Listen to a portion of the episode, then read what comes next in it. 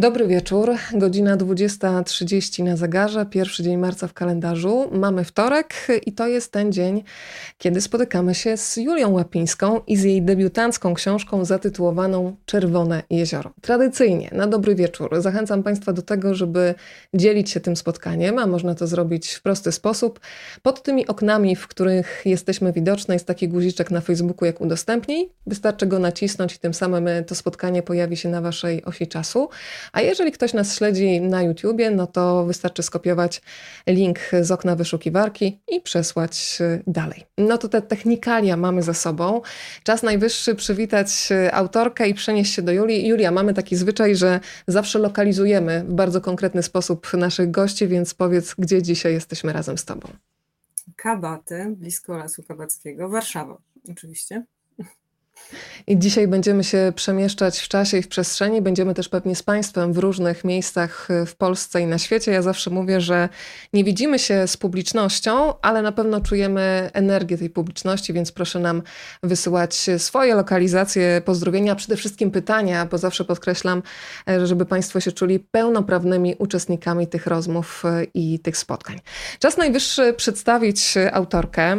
E, Julia Łapińska to jest kobieta, która skończyła filozofię na Uniwersytecie Warszawskim, ma za sobą też dziennikarstwo, jest absolwentką Instytutu Reportażu.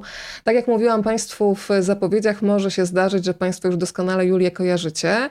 Może nawet nieświadomie, ale czytaliście nie jeden jej tekst publikowany na przykład w Polityce czy w dużym formacie. A dzisiaj spotykamy się przy okazji powieści, która wygrała konkurs na najciekawszą powieść sensacyjną, konkurs organizowany przez wydawnictwo Agora. Żeby pokazać skalę konkurencji, to powiem, że ten tekst został wyłoniony z ponad y, blisko, z blisko 500 y, tekstów, które zostały nadesłane. Julia, mm, to ja zacznę może od tej reporterskiej bazy, bo to mnie bardzo interesuje. Na ile to reporterskie doświadczenie przydało się w tej książce. Trochę wyjaśniasz, że w pewien sposób wszystko zaczęło się od pewnego tekstu. Tak, tekstu na, napisanego wiele lat temu. Mm, nosił tytuł Zgruzowana pamięć e, i napisałam go dla tygodnika Przegląd. E, I, I rzeczywiście mm, wtedy jeszcze nie wiedziałam, że napiszę książkę, która będzie miała e, właśnie, będzie się działa w tym miejscu. Na razie zaintrygowało mnie miejsce i było to Kłomino wymarłe miasto niedaleko Bornego, bo właśnie nie Borne, e, miasto na Pojezierzu Drawskim, które, e, które zostało w zasadzie całkowicie zniszczone w latach 90., niestety przez Polaków rozkradzione, a wcześniej stacjonowały tam wojska radzieckie, podobnie jak w Bornem. No i ja rozmawiałam z ludźmi z okolicznych wiosek i jakby te historie zrodziły potem taki pomysł o tym, żeby, żeby napisać o tych Rosjanach, e, którzy właśnie w tym czasie mieszkali w Bornem i, i, i w tym tajnym mieście. Powiedziałaś e, o tym mieście, Borne Sulinowo. Ja myślę, że dla wielu osób, które sięgną po Czerwone Jezioro, to będzie takie miejsce, które zapragną zobaczyć też osobiście, bo dzięki książce będą sobie mogli je wyobrazić. Od razu Ci powiem, że jesteśmy już w wielu miejscach, zarówno w Polsce, jak i na świecie. Masz pozdrowienia, moja droga, z Gdańska, z Wrocławia, e, z Pałuk. Jesteśmy już za oceanem u pani Małgosi, pozdrawiamy. Józefów na pokładzie, e, Łódź, piwnica pod Baranami krakowska o. też jest. Pozdrowienia z Sydney, o jak pięknie. E, Piława koło Piaseczna, pozdrawiają kolejne osoby. Zapraszam do zadawania pytań, do komentowania. Państwo to wiedzą, ale zawsze może się zdarzyć, że będzie ktoś tutaj, kto jest nowy. Proszę się rozgościć i czuć jak u siebie. Borne Sulinowo. E, skupmy się na razie na tej miejscowości. E, powiedz mi proszę, Julia, jak ty sama trafiłaś do tego miejsca i gdybyś mogła na takiej osi czasu wirtualnej nas teraz razem ze sobą w myślach przemieścić e, do tego momentu, kiedy pomysł na to, żeby akcja Czerwonego Jeziora miała miejsce właśnie w tym, a nie innym miejscu na Pojezierzu Drawskim. No to teraz chyba Państwa zaskoczę, bo powiem coś, e, o czym niewiele osób wie, nawet takich, które rozmawiały ze mną już o książce. Otóż ja do Bornego Sulinowa mm, trafiłam w roku 90, uwaga, pierwszym. Można wydedukować trochę mój wiek poprzez to. E, Czyli kiedy e, jeszcze tak naprawdę byli tak, tam Rosjanie, tak, bo tak, ostatni tak, transport to jest rok 92, tak. który wyjechał z tego miejsca. Tak. I byłam, byłam wtedy z rodzicami jako mała dziewczynka.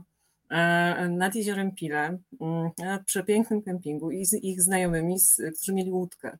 To był rok 91, lato. I myśmy tą łódką przepłynęli do Bornego. Mm, to już jakby wtedy to miasto, Armia Radziecka powoli zaczynała jakby wycofywać się z, z Bornego, mm, ale jeszcze tam część, y, bo, bo ostatnie, y, os, os, y, ostatnie, ostatnia jakby transza żołnierzy wyjechała w 92, ale w 91 już, już się miasto zaczęło wyludniać, jeśli chodzi o, o, o żołnierzy radzieckich. Natomiast ja tam popłynęłam łódką i rodzice nie pozwolili mi z tej łódki wysiąść. Ja pamiętam taką niesamowitą ciekawość, pewnie ze względów bezpieczeństwa. Oni wyszli do miasta, ja zostałam z jedną starszą osobą, opiekunką, e, a moja mama, tato i, i, i, i ich znajomy poszli tam do tego tajemniczego miasta i i to był taki, taki pierwszy impuls. Ja naprawdę byłam wtedy małą dziewczynką. Bardzo byłam ciekawa, co tam się dzieje i dlaczego ja nie mogę wysiąść, dlaczego ja nie mogę z nimi tam pójść. E, a potem, po wielu latach, i to jest już taki wielki przeskok, napisałam ten reportaż, e, natomiast przed samym reportażem byłam tam jeszcze z taką moją znajomą mm, e, operatorką i tą z Broniec Zeit, pozdrawiam, e, I, I właśnie ona kręciła na dachu takiej prawie, że zapadającej się szkoły w Kłuminie, która potem została wysadzona ze względów bezpieczeństwa, film taki do, do, do szkoły filmowej, jakby w ramach egzaminów. Także ja w tym miejscu naprawdę bywałam dużo wcześniej. No a potem, y, a potem y, powstał pomysł na, mm, no, na książkę. Znaczy w ogóle najpierw było miejsce, a potem zrodzili się bohaterowie. To też jest ciekawe. Jakby ja chyba byłam skazana na to miejsce. Poza tym jeszcze jedna rzecz, ja 50 kilometrów dalej od Bornego mam, y, mam rodzinę. Mieszkają tam, mieszka tam część mojej rodziny ze strony taty, więc ja też jakby znam te okolice rodzinnie. To jest y, bardzo ciekawe miasteczko, gdzie tak naprawdę splata się historia niemiecka, polska, tak. rosyjska. Tak, y, tak, o tym dzisiaj będziemy rozmawiać.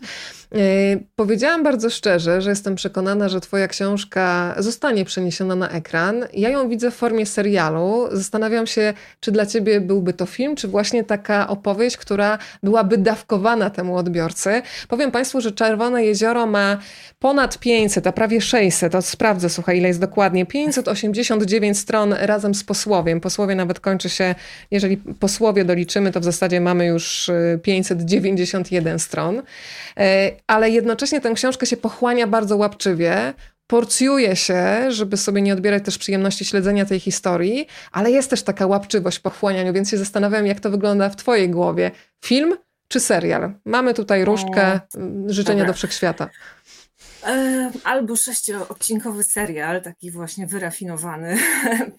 Sceneria jest świetna. Bohaterowie, myślę, tak, jestem bardzo skromną pisarką, jak widać, ale nie no, naprawdę ta sceneria rzeczywiście rzeczywiście jest wyjątkowa i, e, i, gdybym, gdybym była reżyserem to i posiadała wielkie pieniądze, to, to myślę, że, że bym, to bym odważyła się jeszcze popracować rozwinąć tą książkę w, w, scenariusz. E, film też, ale ja nawet widzę bardziej tutaj taki, taki właśnie nie za długi, wyrafinowany serial. No to słuchaj, skoro jesteśmy już przy serialu, to muszę cię zapytać. Y, mi w głowie pojawiali się aktorzy, co ciekawe, nie konkretni do konkretnych postaci, których bym dopasowała, mm. ale do tego filmu na pewno bym gdzieś wsadziła Przemysława Bluszcza, Aleksandra Konieczna gdzieś by mi przemknęła, niekoniecznie w pierwszym, drugim, trzecim planie, nawet gdzieś tam mm-hmm. przemknęłaby, ale zostałaby zauważona. Tomek Ziętek, ale to są moje typy. Jestem bardzo ciekawa, kto był w głowie autorki. Przyznam szczerze, że nie mam, nie mam e, jakiegoś takiego konkretnego typu, naprawdę.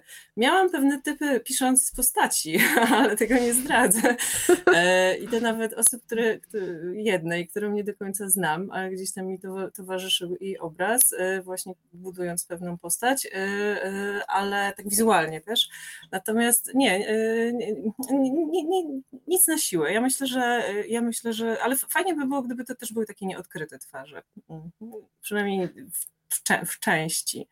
Na Powiem ci, że teraz. Cię...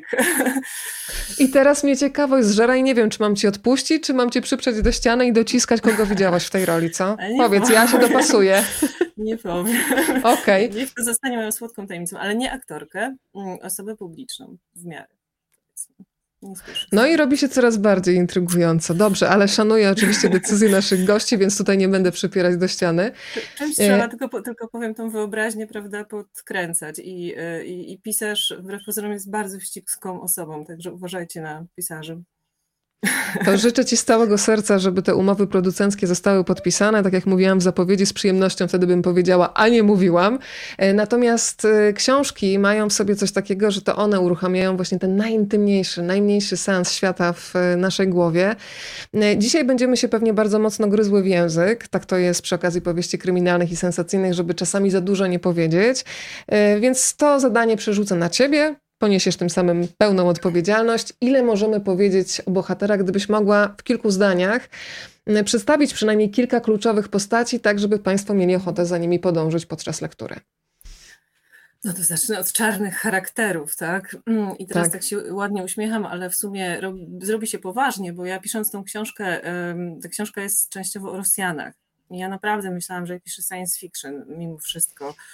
E, że sobie tak fantazjuję, podkręcam e, i, e, i naprawdę nie wiedziałam, no, że, że, że, że pewne słowa z mojej książki gdzieś teraz za, za, za, wybrzmią. Tak? Więc zacznę od tych oligarchów, którzy tam wracają. E, bo mogę to zdradzić. E, otóż jest dwóch, e, dwóch oligarchów, w zasadzie może skupmy się na jednym, bo drugi może za dużo lepiej o nim nie mówić, żeby nie spoilerować.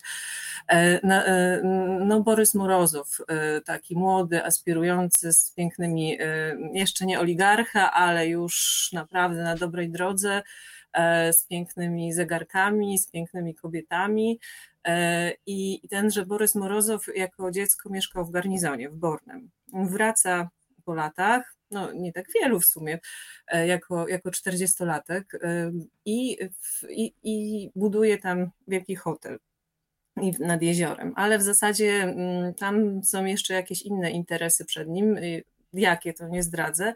Natomiast, y, natomiast rzeczywiście Borys Morozow jest taką postacią, którą mi się no, dosyć dobrze pisało, takim, takim lekkim psychopatą, ale to było ciekawe doświadczenie, bo jakby wejście w zupełnie inną, mam nadzieję, osobowość y, niż moja. Y, I, i, i, to, I to jest taka postać, która, która rzeczywiście jakoś jest chyba wyrazista i, i, i zapamiętywalna w tej książce.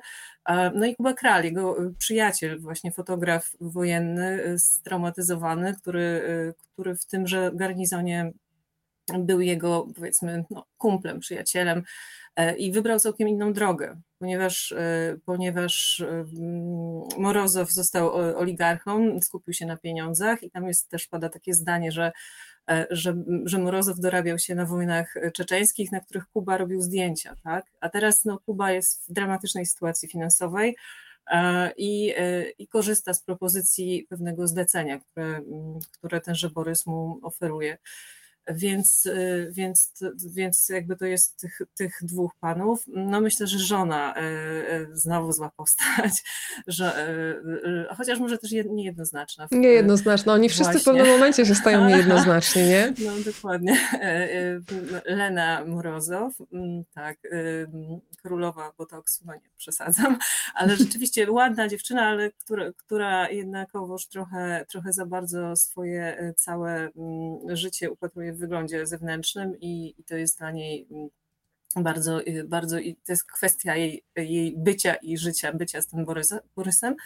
Mm, no i oczywiście Ingar Ojczyk, y, policjantka, nasza ruda mm, policjantka, która e, z miłości do swego męża porzuciła Poznań i, y, i zaczęła karierę na, e, no, no w trudnym terenie, nazwijmy to, w takim trochę szowinistycznym towarzystwie. No tak, ty tam piszesz w bardzo ciekawy sposób, że kariera właśnie kobiet w, w, policji jest mniej więcej tak prawdopodobna jak kolonizacja mm, Marsa, prawda, przez ludzi. I faktycznie wprowadzasz nas w taki świat, y, gdzie kobiety na każdym kroku muszą udowadniać to, że mają kompetencje. I też jest bardzo wiele punktów w Twojej powieści, kiedy pokazujesz nam środowisko no myśliwych, nazwijmy rzeczy wprost. Zastanawiam się, czy faktycznie, mm, kiedy przygotowywałaś dokumentację, no weszłaś w taki świat, no, w którym rządzi hipokryzja, nazwijmy rzeczy wprost. Ja pamiętam e, swój szok, kiedy weszłam kiedyś na stronę lasów bodajże państwowych i okazało się, że e, jest tam cennik dotyczący polowania, normalnie ceny, gdzie ludzie przychodzą i zabijają zwierzęta, e, a potem widzę przedstawicieli konkretnych e, mm, instytucji, którzy z wrażliwością opowiadają o zwierzątkach i nie mieści mi się w głowie, że to jest jedna i ta sama osoba. Więc powiedz, w jakie środowisko wkroczyłaś? Takie, w to środowisko też wkroczyłam wcześniej. Nic nie dzieje się bez przyczyny, tak? Wszystko jakby, mm, ta książka nie jest owocem jednego roku pracy czy researchu, tylko rzeczywiście ja zbierałam różne takie elementy ze swojego życia i to każdy, kto mnie zna, może y, zobaczyć. Ja pisałam kiedyś reportaż o myśliwych. Y, mm, nosił tytuł Krew to farba, z tego co, co, co dobrze. Naprawdę też wiele lat temu ten reportaż pisałam, a pisałam go dlatego, bo miałam właśnie tak zwane dojścia do myśliwych. Miałam, mam wujka myśliwego, chrzestny zresztą.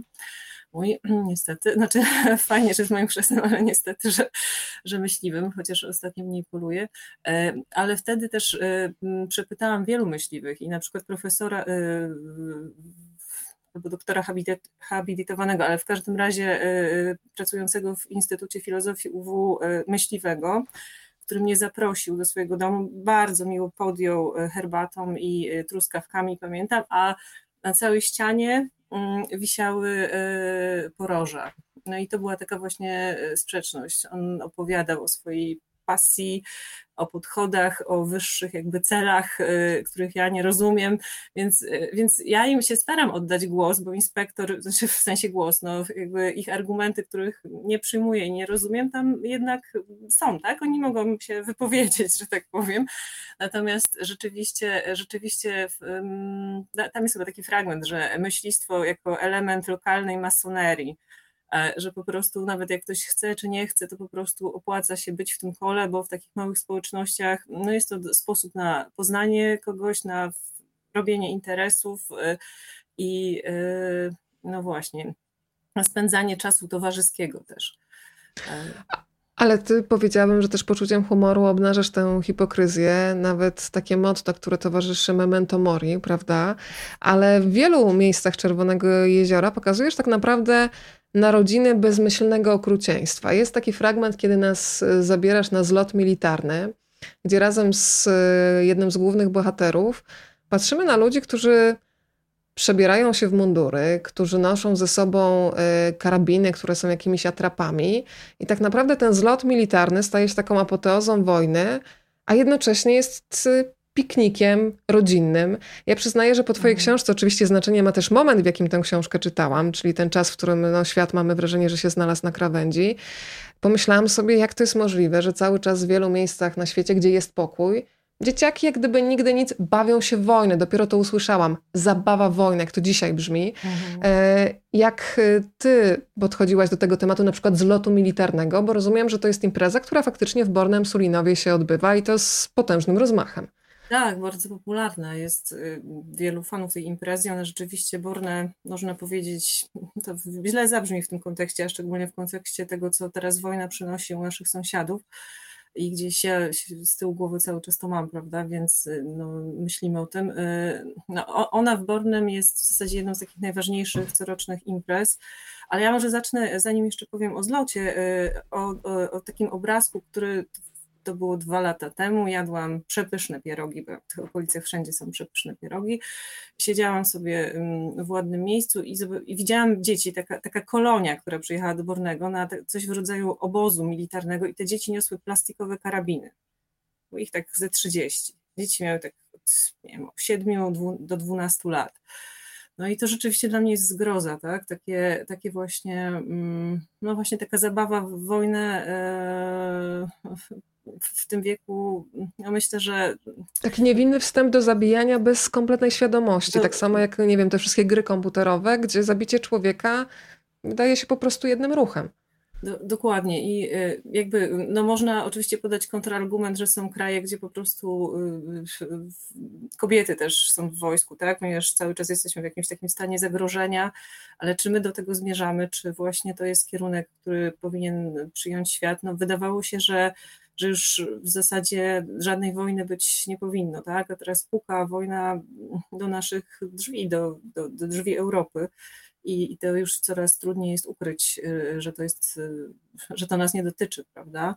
Jesteśmy cały czas w zasadzie o tym myślimy i, i, i jesteśmy, jesteśmy kompletnie rozsypani tym co, się, tym, co się dzieje.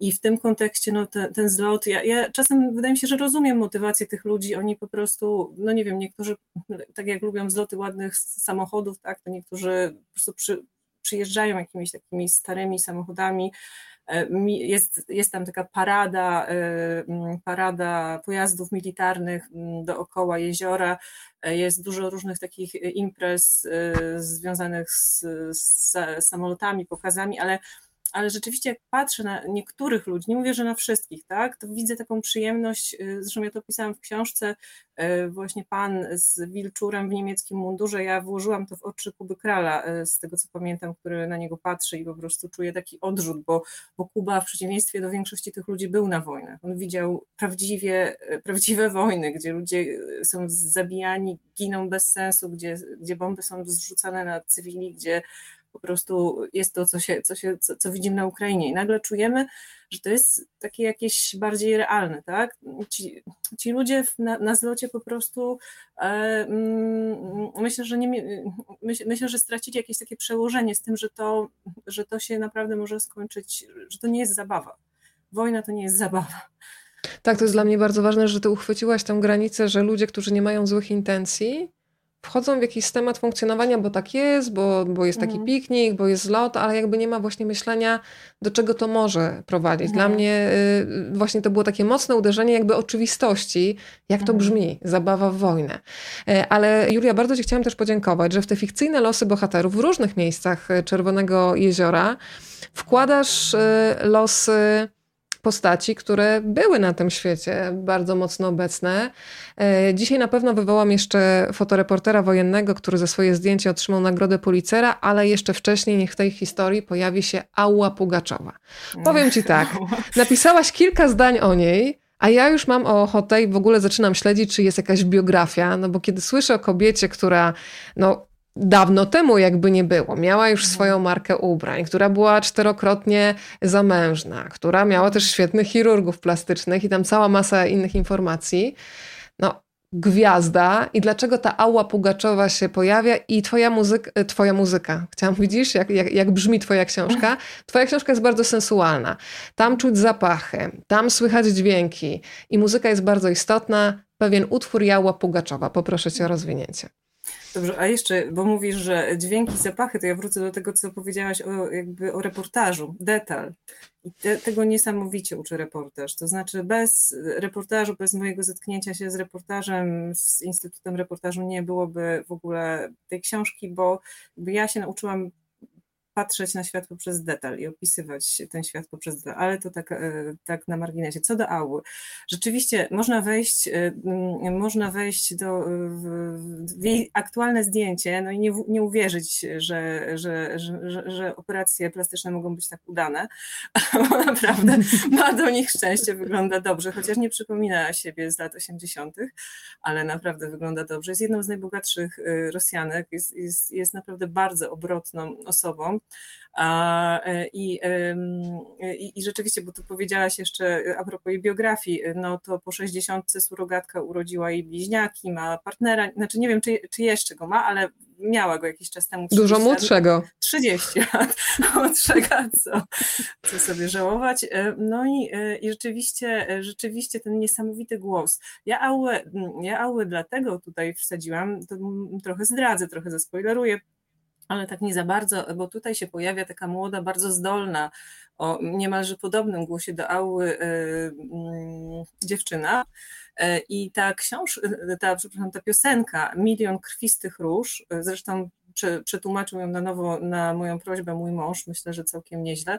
Pozdrawiamy Ona... Krzysztofa Łapińskiego. tak, ona, coś tu mi się dzieje słuchawką, przepraszam, ona wybrzmiewa, ona, ona się pojawia kilka razy w, w, w, tym, w, w tym tekście. Ona, gdyby był serial, no mogłaby być takim motywem przewodnim. Ja zresztą polecam każdemu, żeby, żeby sobie odpalił to po rosyjsku, no mimo, że teraz klimat mamy taki, jaki mamy, ale, ale Ała z tym zimnym uśmiechem, po prostu zimnym, śpiewająca właśnie te milion, milion krwistych róż, to naprawdę, naprawdę robi wrażenie i jej głos robi wrażenie.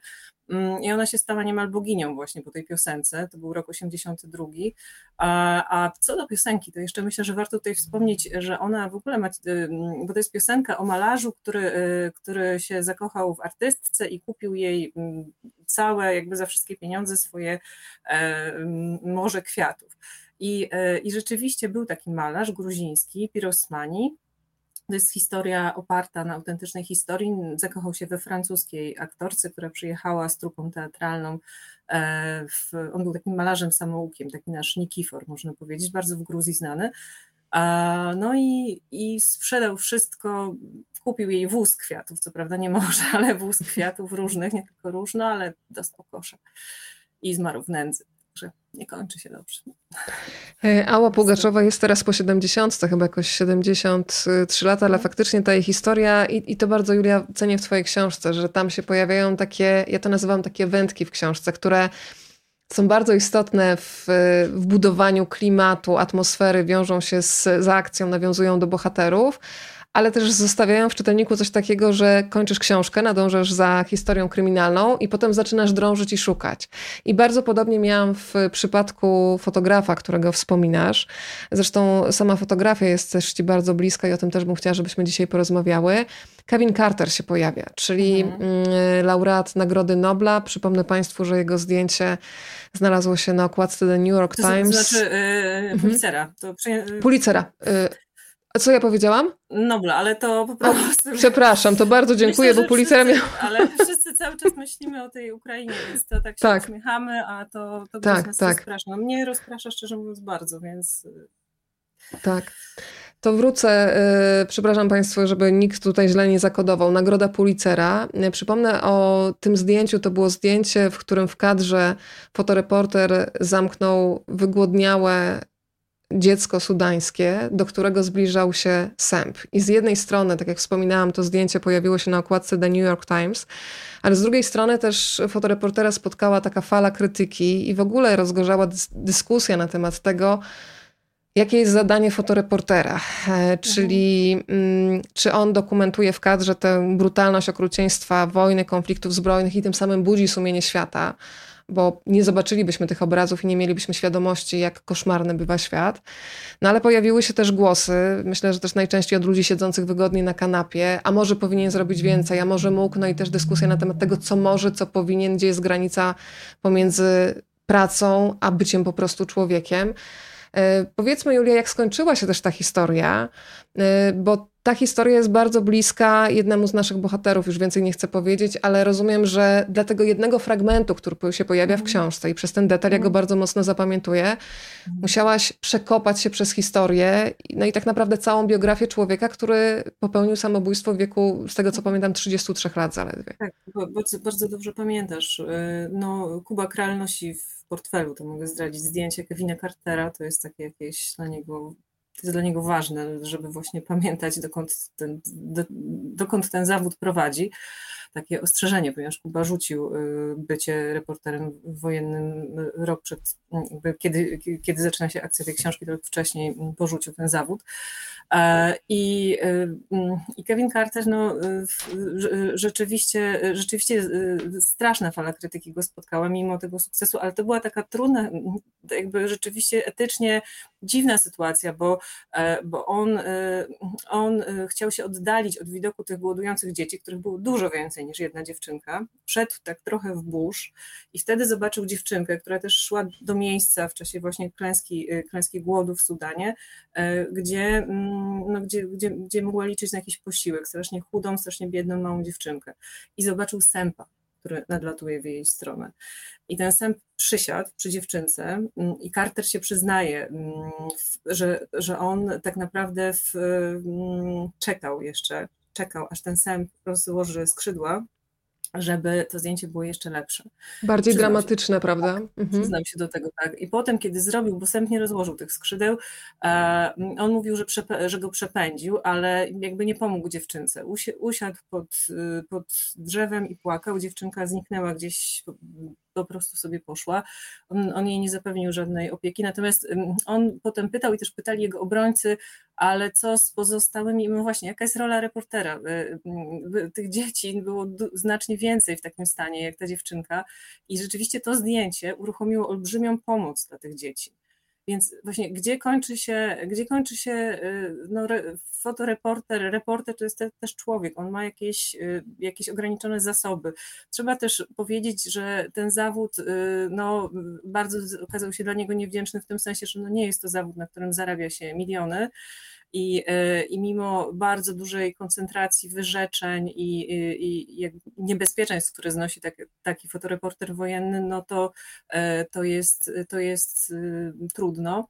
Mm, w przypadku Cartera to się skończyło tak, że mu kompletnie po roku, załamany tą nagonką, e, która na niego spadła, załamany śmiercią przyjaciela też fotoreportera, który zginął w, w chwilę wcześniej, załamany brakiem kasy powiedzmy sobie szczerze, bo pisał o tym, że siedzi bez kasy, spłukany, nie ma na alimenty i po prostu y, no, jedyną y, mm, on, on, on się zatruł spalinami, tak właśnie skończył w taki sposób że napisał taki list pożegnalny, to było całkiem takie świadome mm, samobójstwo. Także, mm, także łatwo jest nam oceniać, y, ferować wyroki, prawda, z wygodnego, bezpiecznego fotela. Ja tutaj nie wiem, czy o, mam tą książkę, to jest, bardzo polecam, Susan Zontag, Widok y, y, cudzego cierpienia. Ona właśnie analizuje tutaj takich fotografów wojennych i i, jakby, i naszą postawę wobec właśnie jak my, jak my chłoniemy tego cierpienia, tak naprawdę, które dzieje się u nas.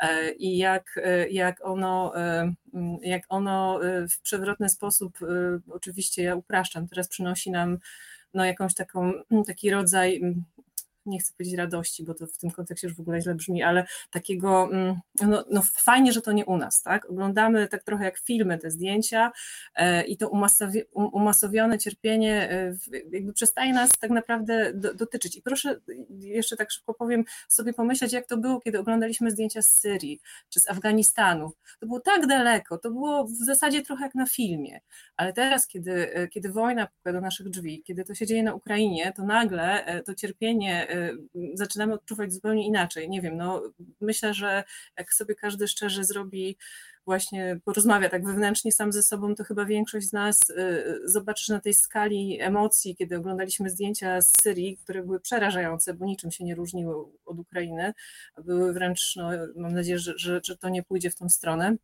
E, no były straszne, tak? To potrafiliśmy złapać dystans i nie wiem, pójść na latę i z koleżanką i, i, i, rozmawiać o pierdołach. Teraz, kiedy to jest już tak blisko, to, to jest to coraz trudniejsze, przynajmniej dla wielu. Tak, e, Julia, ja sobie właśnie pomyślałam, że twoja książka z jednej strony pokazuje właśnie Bornę Sulinowe jako takie miejsce nieodkryte, ale też te nieodkryte miejsca w nas samych, które my odkrywamy, czasami też z bólem takim. Wiele osób, e, o tym też czytałam, ma w sobie bardzo dużo takich myśli i obrazków jeszcze związanych y, z falą uchodźców, kiedy to ludzie umierali na naszej granicy, w lesie, byli przepędzani z jednej strony i czy te, czym te dramaty się różniły. I to naprawdę e, taka konstatacja, że też ta nasza empatia, która jest wspaniała, w dużej mierze też jest w wielu miejscach mobilizowana strachem o nas samych, bo i nagle widzimy takie podobieństwo i bliskość i to też jest y, porażające. I o tych miejscach nieodkrytych w nas samych też myślę, że twoja książka w dużej mierze mm, opowiada. Y, powiem ci, że w ogóle samo Borne Sulinowo, powiedziałam w zapowiedzi, że twój mm, debiut jest bardzo intensywny, i przyznam ci się, że szczerze mówiąc nie wiedziałam, mam to wyobrażenie dzięki y, twojej opowieści, że Borne Sulinowo jest porośnięte wrzosowiskami, które sprawiają wręcz wrażenie, przynajmniej poddaje się temu, co piszesz, jakbym pojechała gdzieś do Prowansji i chwytała w kadrze te wrzosy, które jak wiemy no, są bardzo intensywne, tak jak twoja proza. Więc jak ta rzeczywistość, gdybyś nas teraz miała tak przenieść, wiesz, geograficznie z każdego miejsca, w którym jesteśmy, a państwo, jak ci wspominałam, są z nami z Sydney, e, z Leeds, Katowice na pokładzie, e, Pomorze się kłania, Kraków, no to teraz lądujemy. Mhm na tym byłym poligonie wojskowym w Bornem Sulinowie. No więc tak, pisarz jest e, lepszy pewnie w opisywaniu czegoś w, w, w, literkach, że tak powiem, ale spróbuję.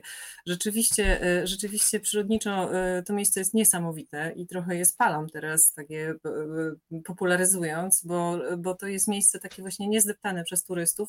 Jest tam oczywiście turystyka, ale to, że, e, że tam był przez tyle lat poligon, wielki poligon, który się teraz e, przekształcił w taki obszar naturalny, tam zresztą jest obszar Natura 2000, to jest część poligonu dawnego i, i, i jakby na tym poligonie właśnie są te wrzosowiska. One się nazywają diabelskie pustacie. I te wrzosowiska rzeczywiście ciągną się aż po horyzont. Y, wrzosy nie kwitną cały czas, więc, y, więc warto, y, warto przyjechać tam jakoś tak w połowie sierpnia i do połowy września no, są niesamowite, niesamowite wrażenia, niesamowite widoki, taka intensywność fioletu. E, pośród tego jeszcze ule z pszczołami, bo pszczelarze właśnie korzystają z, z dobrodziejstwa tych wrzosów no, też y, jakby same te jeziora tam, nie tylko jezioro Pile, chociaż ono jest, y, tam się dzieje akcja. Mm, rzeczywiście jest to taka kraina pełna jezior i, y, i no, niesamowicie piękna przyrodniczo. Ale to teraz muszę Cię jeszcze zapytać. Zobaczyć. To muszę ustalić jedną rzecz. Tutaj pojawiły się tylko prośby. Damian pisze, żeby nie spoilerować, bo czerwono już na liście do przeczytania. Uwierz mi, że naprawdę bardzo mocno się gryzę w język. Ale muszę ustalić, Julia, jedną y, sprawę. Państwo mhm. sobie to przypomną, ten fragment, kiedy już będziecie czytać. Zabierasz nas w pewnym momencie na komendę policji w Szczecinku. Ja tylko powiem, że ta komenda w Szczecinku kojarzy się jednemu z głównych bohaterów trochę z takim klimatem miasteczka Twin Peaks. W zasadzie brakuje tylko tej milczącej e, kobiety z, z pieńkiem na końcu korytarza. Na ile komenda policji w Szczecinku ma te elementy, a na ile możemy powiedzieć, że jesteśmy niesieni twoją wyobraźnią? Nie musisz szczegółów udostępniać, bo one są Oczywiście, nie, z zewnątrz opisałam, jest piękny, bardzo elegancki budynek, tak jak prawie, że w Nowym Jorku Naprawdę świetnie wygląda z zewnątrz. No a w środku to już jest tylko moja fantazja. Myślę, że policjanci będą się nieźle bawić czytając te opisy w środku, e, bo rzeczywiście inspektor ma tam taką fantazję, że wiesza inspektor myśliwy, mm, że wiesza tam poroża, e, a w te poroża są wbite, mam nadzieję, że to nie jest jakiś specjalny spoiler, są wbite żarówki, co zresztą widzimy dla spostrzegawczych na, jest na okładce. E, ja, ja widziałam taką lampę. To nie jest moja wyobraźnia. to jest wiele rzeczy, które, które ja naprawdę widziałam i połączyłam czasami w dziwne konfiguracje. Mm, ale tak, y, w, y, miasteczko Twin Peaks zresztą to jest taki film, który wywarł na mnie wielkie wrażenie, bo ja go oglądałam w wieku bodajże 11 lat Rodzice się nie zorientowali na szczęście i, e, i on odcisnął piętno na mojej wyobraźni, więc musiał, musiał to tu wybrzmieć. E, oczywiście myślę, że w środku w, w Szczecinku troszkę inaczej wygląda jakby miejsce, gdzie pracują policjanci kryminalni. No ale no, to nie jest reportaż i dlatego właśnie pozwoliłam sobie na takie szaleństwo. E, to muszę Cię zapytać, bo zaznaczyłeś, że to nie jest reportaż. Zdradzę Państwu, że miałyśmy z Julią próbę techniczną, miałyśmy tylko sprawdzić dźwięki i obrazek, ale się rozgadałyśmy tak 45 minut, więc powiedziałam, Julia, przygotuj się dzisiaj na dwie godziny, bo na pewno wcześniej nie skończymy, więc Państwa też uprzedzam. E, ale zastanawiam się, mm, kiedy przygotowywałaś e, ten reportaż, najpierw reportaż, a teraz książkę. Czy miałeś taki moment, o którym mówią dokumentaliści? To też było zdanie, które kiedyś padło z ust Krzysztofa Kieślowskiego, kiedy on zostawił dokument na rzecz fabuły, ponieważ powiedział, że jakoś jednak dużo mniej go boli łza aktora, która wypływa z oka pod wpływem gliceryny, niż ta prawdziwa łza i taka odpowiedzialność e, za bohaterów, e, których życie być może czasami po filmie dokumentalnym, po pokazaniu ich życia światu też się zmienia. Więc zastanawiam się, na ile reporterka przy pisaniu powieści sensacyjnej, powieści kryminalnej odczuwa taką frajdę i rodzaj jednak większej wolności, że możesz sobie mylić tropy, mieszać charaktery i nikt z tego powodu nie ucierpi, a jesteś w stanie osiągnąć bardzo podobny, czasami nawet mocniejszy efekt, jeżeli chodzi o takie przemyślenia i refleksje, które potem pracują w człowieku po lekturze. No właśnie tutaj trafiłaś, bo ja myślę, że ja w reportażu byłabym za łagodna. E, I, I właśnie był taki moment, kiedy się zastanawiałam, bo to zawsze się trzeba jakoś tak zdecydować, tak? Czy, czy, czy, będę, czy będę e, wyszła w stronę reportażu i tutaj rzeczywiście, żeby, żeby napisać coś świetnego reportersko, czy w stronę fikcji. I jakoś bardzo szybko sobie odpowiedziałam, że jednak fikcja, e, bo, bo, bo reportaż, nie wiem, no to to wynika jakby z, pewnie z mojego charakteru. Ja jestem w stanie być bardziej taka bezczelna, wredna i w ogóle taka, e, taka, ta, taka, tak opisać bezlitośnie bohatera w fikcji, nawet jeśli czerpie czasem z jakichś takich realnych osobowości, nazwijmy to, ale to przecież nikt się nie zorientuje. E, natomiast rzeczywiście w reportażu, mimo że wielu reporterów i myślę, że mają rację, uważają, no na przykład e, wybitna reporterka Hanna Kral mówi, że ludzie po prostu chcą być opisani, chcą być zapamiętani i to jest funkcja reportażu. Może ja mam tutaj jakieś takie za, za duże skrupuły, ale wydaje mi się, że, że zawsze troszeczkę bym tak, jak to właśnie, jeśli mówimy już o fotografii, w reportażu bym dawała taki zbyt, um, zbyt cukierkowy filtr i, a, w, a w prozie mogę sobie, znaczy w fikcji mogę sobie pozwolić na, na, na taką wiwisekcję, takie wybebeszenie e, osobowości bohatera i, no i nie mam żadnych wyrzutów sumienia, nikt nie będzie płakał, nikt, e, nikogo nie skrzywdzę, że tak powiem. E, słuchaj, jest taki dialog pomiędzy twoimi bohaterami w Czerwonym Jeziorze, mm, które zresztą w wielu momentach odnosi się do tego, że mamy w głowie wiele stereotypów dotyczących na przykład zainteresowań e, policjantów i bardzo ci też za to dziękuję. No ale jest taki dialog, czyta pan powieści kryminalne czasami. Ja też same bzdury tam piszę, ale przyjemnie się czyta. Więc zastanawiam się, czy ty miałaś jakichś konsultantów, którzy właśnie prześledzili twoją powieść sensacyjną, kryminalną, no, w formie takiej, wiesz, rzeczowej, sprawdzając e, konkretne mhm. procedury, e, zachowania, pewne mm, mechanizmy, które są realne, a które już mogą być nie za bardzo, więc e, mhm. kto, kto cię wspierał w tej dziedzinie? To znaczy w ogóle te, ten dialog, to, że same bzdury tam piszą, to usłyszałam od pewnego e, policjanta na e, festiwalu kryminału, więc ja to ukradłam i wstawiłam w, w, w usta moich bohaterów. Natomiast ja się trochę, e, jeśli, jeśli chodzi o konsultacje, to konsultowałam się pod koniec z jedną mm, policjantką, ale nie wiem, czy ona chce, żebym podawała jej, e, jej nazwisko. E, jest dosyć wysoko w tej policji, policyjnej hierarchii i to dlatego, że miałam tam pewien alert, mm, więc y, udało mi się do niej y, skołować, że tak powiem, na, miary na nią.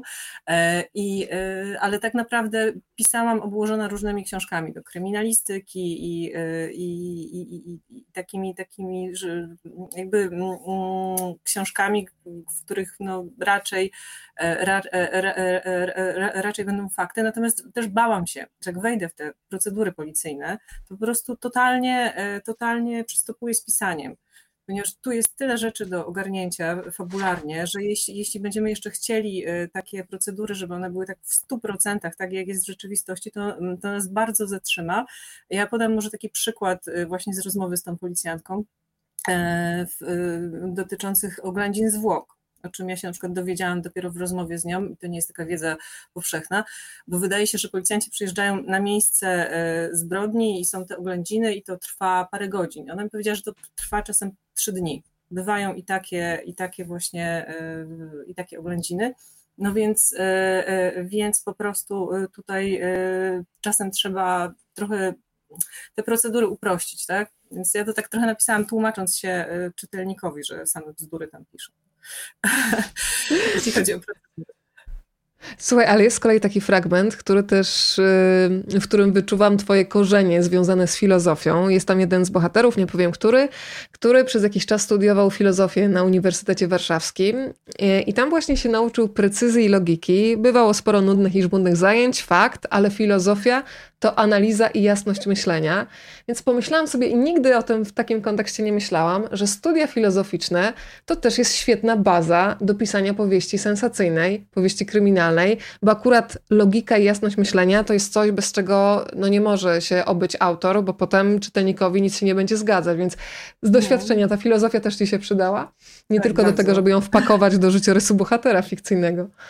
Bardzo, przede wszystkim przydała mi się życiowo. Mm, to są studia rzeczywiście, które, które uczą precyzji i, i, i które dużo dobrych rzeczy w człowieku otwierają ale te, ta żmudność i nudność co do niektórych zajęć, na przykład z ontologii, e, jakieś tam takie teksty mm, bardzo trudne na pierwszym roku, kiedy ja mm, chciałam, nie wiem, tak bardziej coś praktycznego, tak, jakaś antropologia wtedy mi się marzyła, albo chociaż socjologia, jakieś badania, to po prostu same abstrakcje, to może być męczące dla takiej młodej osoby, ale myślę, że to była bardzo dobra szkoła, taka, taka kuźnia, e, kuźnia właśnie umysłu i, e, i, i powiem szczerze, że ja nawet jakoś tak idąc na filozofię, mm, ja myślałam już o pisaniu y, książek wtedy, to już było naprawdę dawno temu, e, ale wiedziałam, że to się nie zdarzy tak od razu, że, że trochę będę musiała poczekać, poczytać e, i, y, i też gdzieś tak wybierałam te studia. Mm, to był taki element drogi chyba.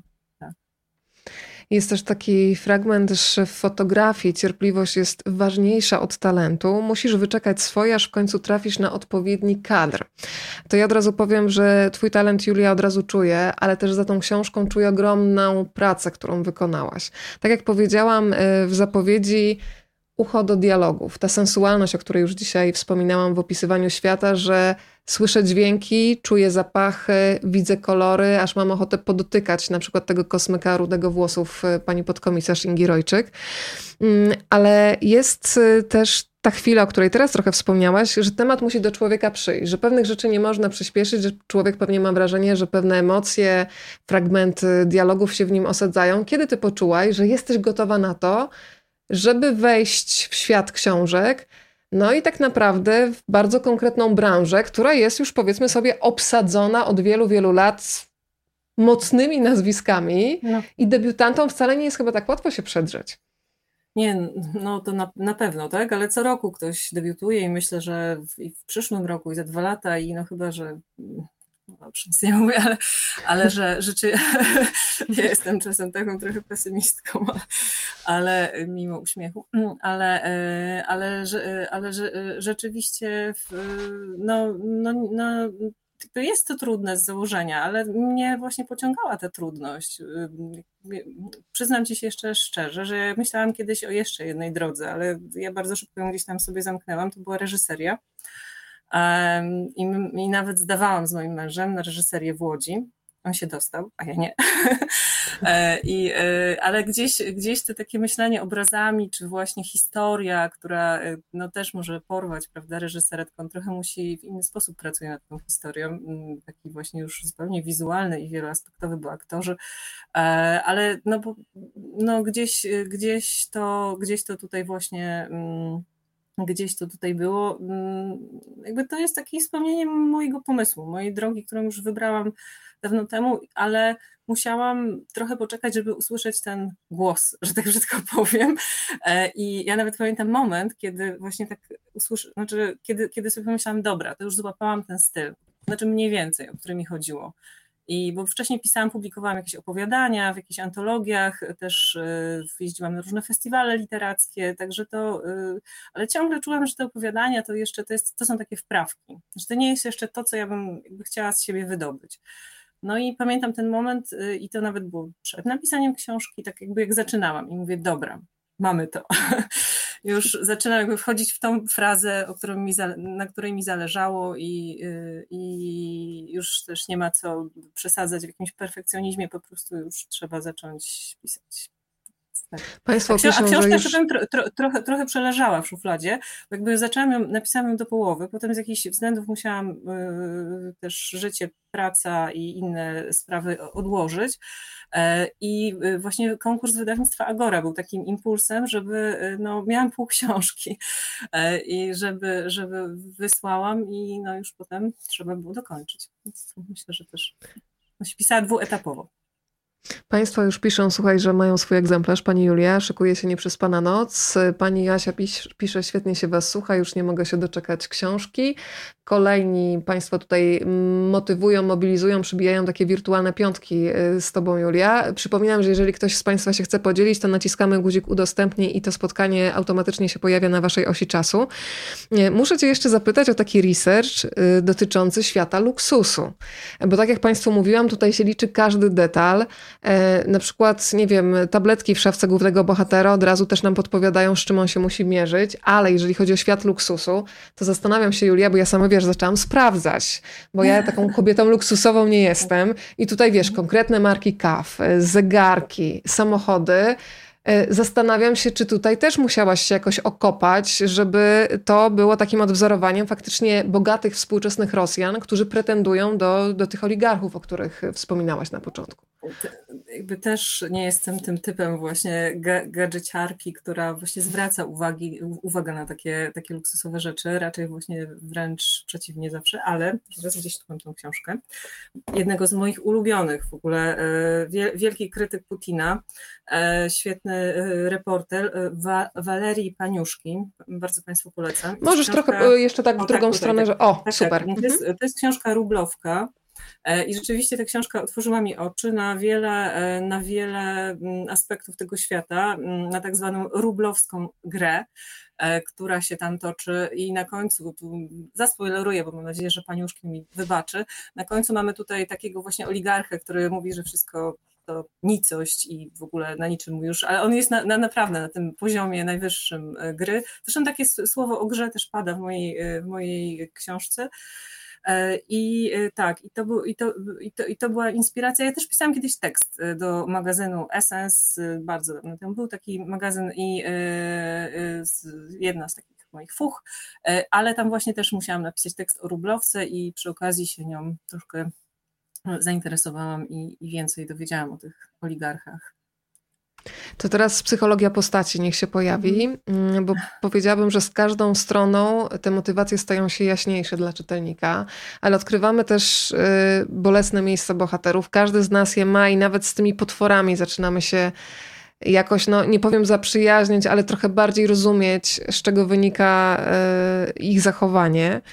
E, no i dowiedziałam się tak trochę między słowami podczas naszej próby, że ty, Julia, masz mamę psycholożkę e, i zastanawiam się, czy ty już jako dziecko wsiąkałaś, wiesz, w takie tematy psychologiczne, wychowywałaś się też w określonej scenerii. Miasta, które się pojawiają w twojej powieści też są nieprzypadkowe, ale, ale na ile właśnie takie dzieciństwo, którym gdzieś nawet może na poziomie nieświadomym obserwowałaś wtedy wówczas mamy w pracy, gdzieś też się odkładało. Czy ty to jakoś umiesz z perspektywy czasu dzisiaj określić? Oj, na pewno, mm, słowo wyparcie to już pewnie poznałam w wieku 10 lat. E, mama miała wielu, e, wielu znajomych e, psychologów. Ja się urodziłam w ogóle w Opolu mm, i przez 10 lat mieszkałam w takiej miejscowości Moszna, taka nazwa kłopotliwa, dla, a, a, jest, a, a, a jest tak nazwana Moszna, ponieważ to była niemiecka nazwa i jakiś po prostu Polak ją tak dziwnie spolszczył jak po wojnie, no ale to dygresja. Od razu mi się kojarzy z zamkiem tam, wiesz. Tak, tak. I tam jest, y, i, i tam jest piękny zamek, piękna stadnina koni, mm, niesamowita przyroda i rzeczywiście gdzieś tam ta wyobraźnia przez 10 lat naprawdę myślę, że rezonowała z tą przyrodą, więc, więc to, to, to mm, te okolice Opola, że ja miałam taką, taką ślozoczkę, że tak powiem, panią Annę Nalbach, która była moją, moją opiekunką przez trzy lata, kiedy mama pracowała i przyjmowała pacjentów, była bardzo zapracowana. Więc, więc to tak, to, y, to, ta śląskość jakaś, jakoś, ja wiem, ja nie mam tam w ogóle żadnej rodziny, bo, ale ja bardzo, bardzo dobrze wspominam tamten czas. E, potem się pojawił Poznań, też zresztą bardzo, y, tu mam trochę więcej rodziny e, i rodzice wrócili do miasta, gdzie studiowali i ten Poznań jest dla mnie też bardzo ważny. Ja tam kończyłam liceum, zresztą widzę tutaj moje koleżanki z liceum, że, e, że są i oglądają, także bardzo, bardzo się cieszę. I i, no i potem pojawił się pomysł na Warszawę, mm, na, na te studia mm, filozoficzne, zresztą po olimpiadzie filozoficznej jakoś tak mnie tutaj rzuciło w te strony i, e, i myślę, że to też jest taki element pisarskiej drogi, bo, mm, bo, bo, bo, pisarz po prostu musi poznawać różne miejsca. Im więcej tych miejsc, tych, tych, tych ludzi, których spotkał, ma w sobie, w swojej wyobraźni, e, to, e, to to jakoś potem rezonuje, więc, więc myślę, że, no, że, że, że, że to, ale, ale, jeszcze do tej, do tej psychologii. No tak, no myśl, myślę, że, że rzeczywiście, rzeczywiście te rozmowy, które podsłuchiwałam jako dziecko, gdzieś we mnie zostały. Ja nawet myślałam, żeby pójść na psychologię, ale tak z przekory, już chciałam pójść inną drogą. Jeśli mnie słucha moja mama albo będzie słuchać później, to, to, to jakby to zrozumie. Ale tak mnie właśnie wychowała, tak? że, e, że w jakimś takim duchu wolności i to jest, e, i to jest świetne. Mm, ale mm, ale psycho, tak, myślałam o psychologii i myślę, że gdzieś to realizuję teraz pisząc, bo rzeczywiście trzeba wniknąć w te charaktery, w te osobowości y, bohaterów. Y, e, tu też jakieś takie doświadczenia trochę aktorskie. Właśnie pozdrawiam koleżanki z liceum z klasy teatralnej i, y, i, i to, to też był taki moment fascynacji teatrem, ale, ale tak, to, to też się teraz przekłada, bo mm, pisząc jakąś postać, no trzeba się odrobinę w nią wcielić, trzeba wejść w jej, w jej, w jej psychę i to, i, i to, to, to jest trochę na, na pograniczu psychologii i aktorstwa, chociaż robi się to w czterech ścianach, samotnie. Julia, musisz się teraz poczuć przez chwilę winna, bo pani Iwona napisała, że znowu zostawi majątek w księgarni.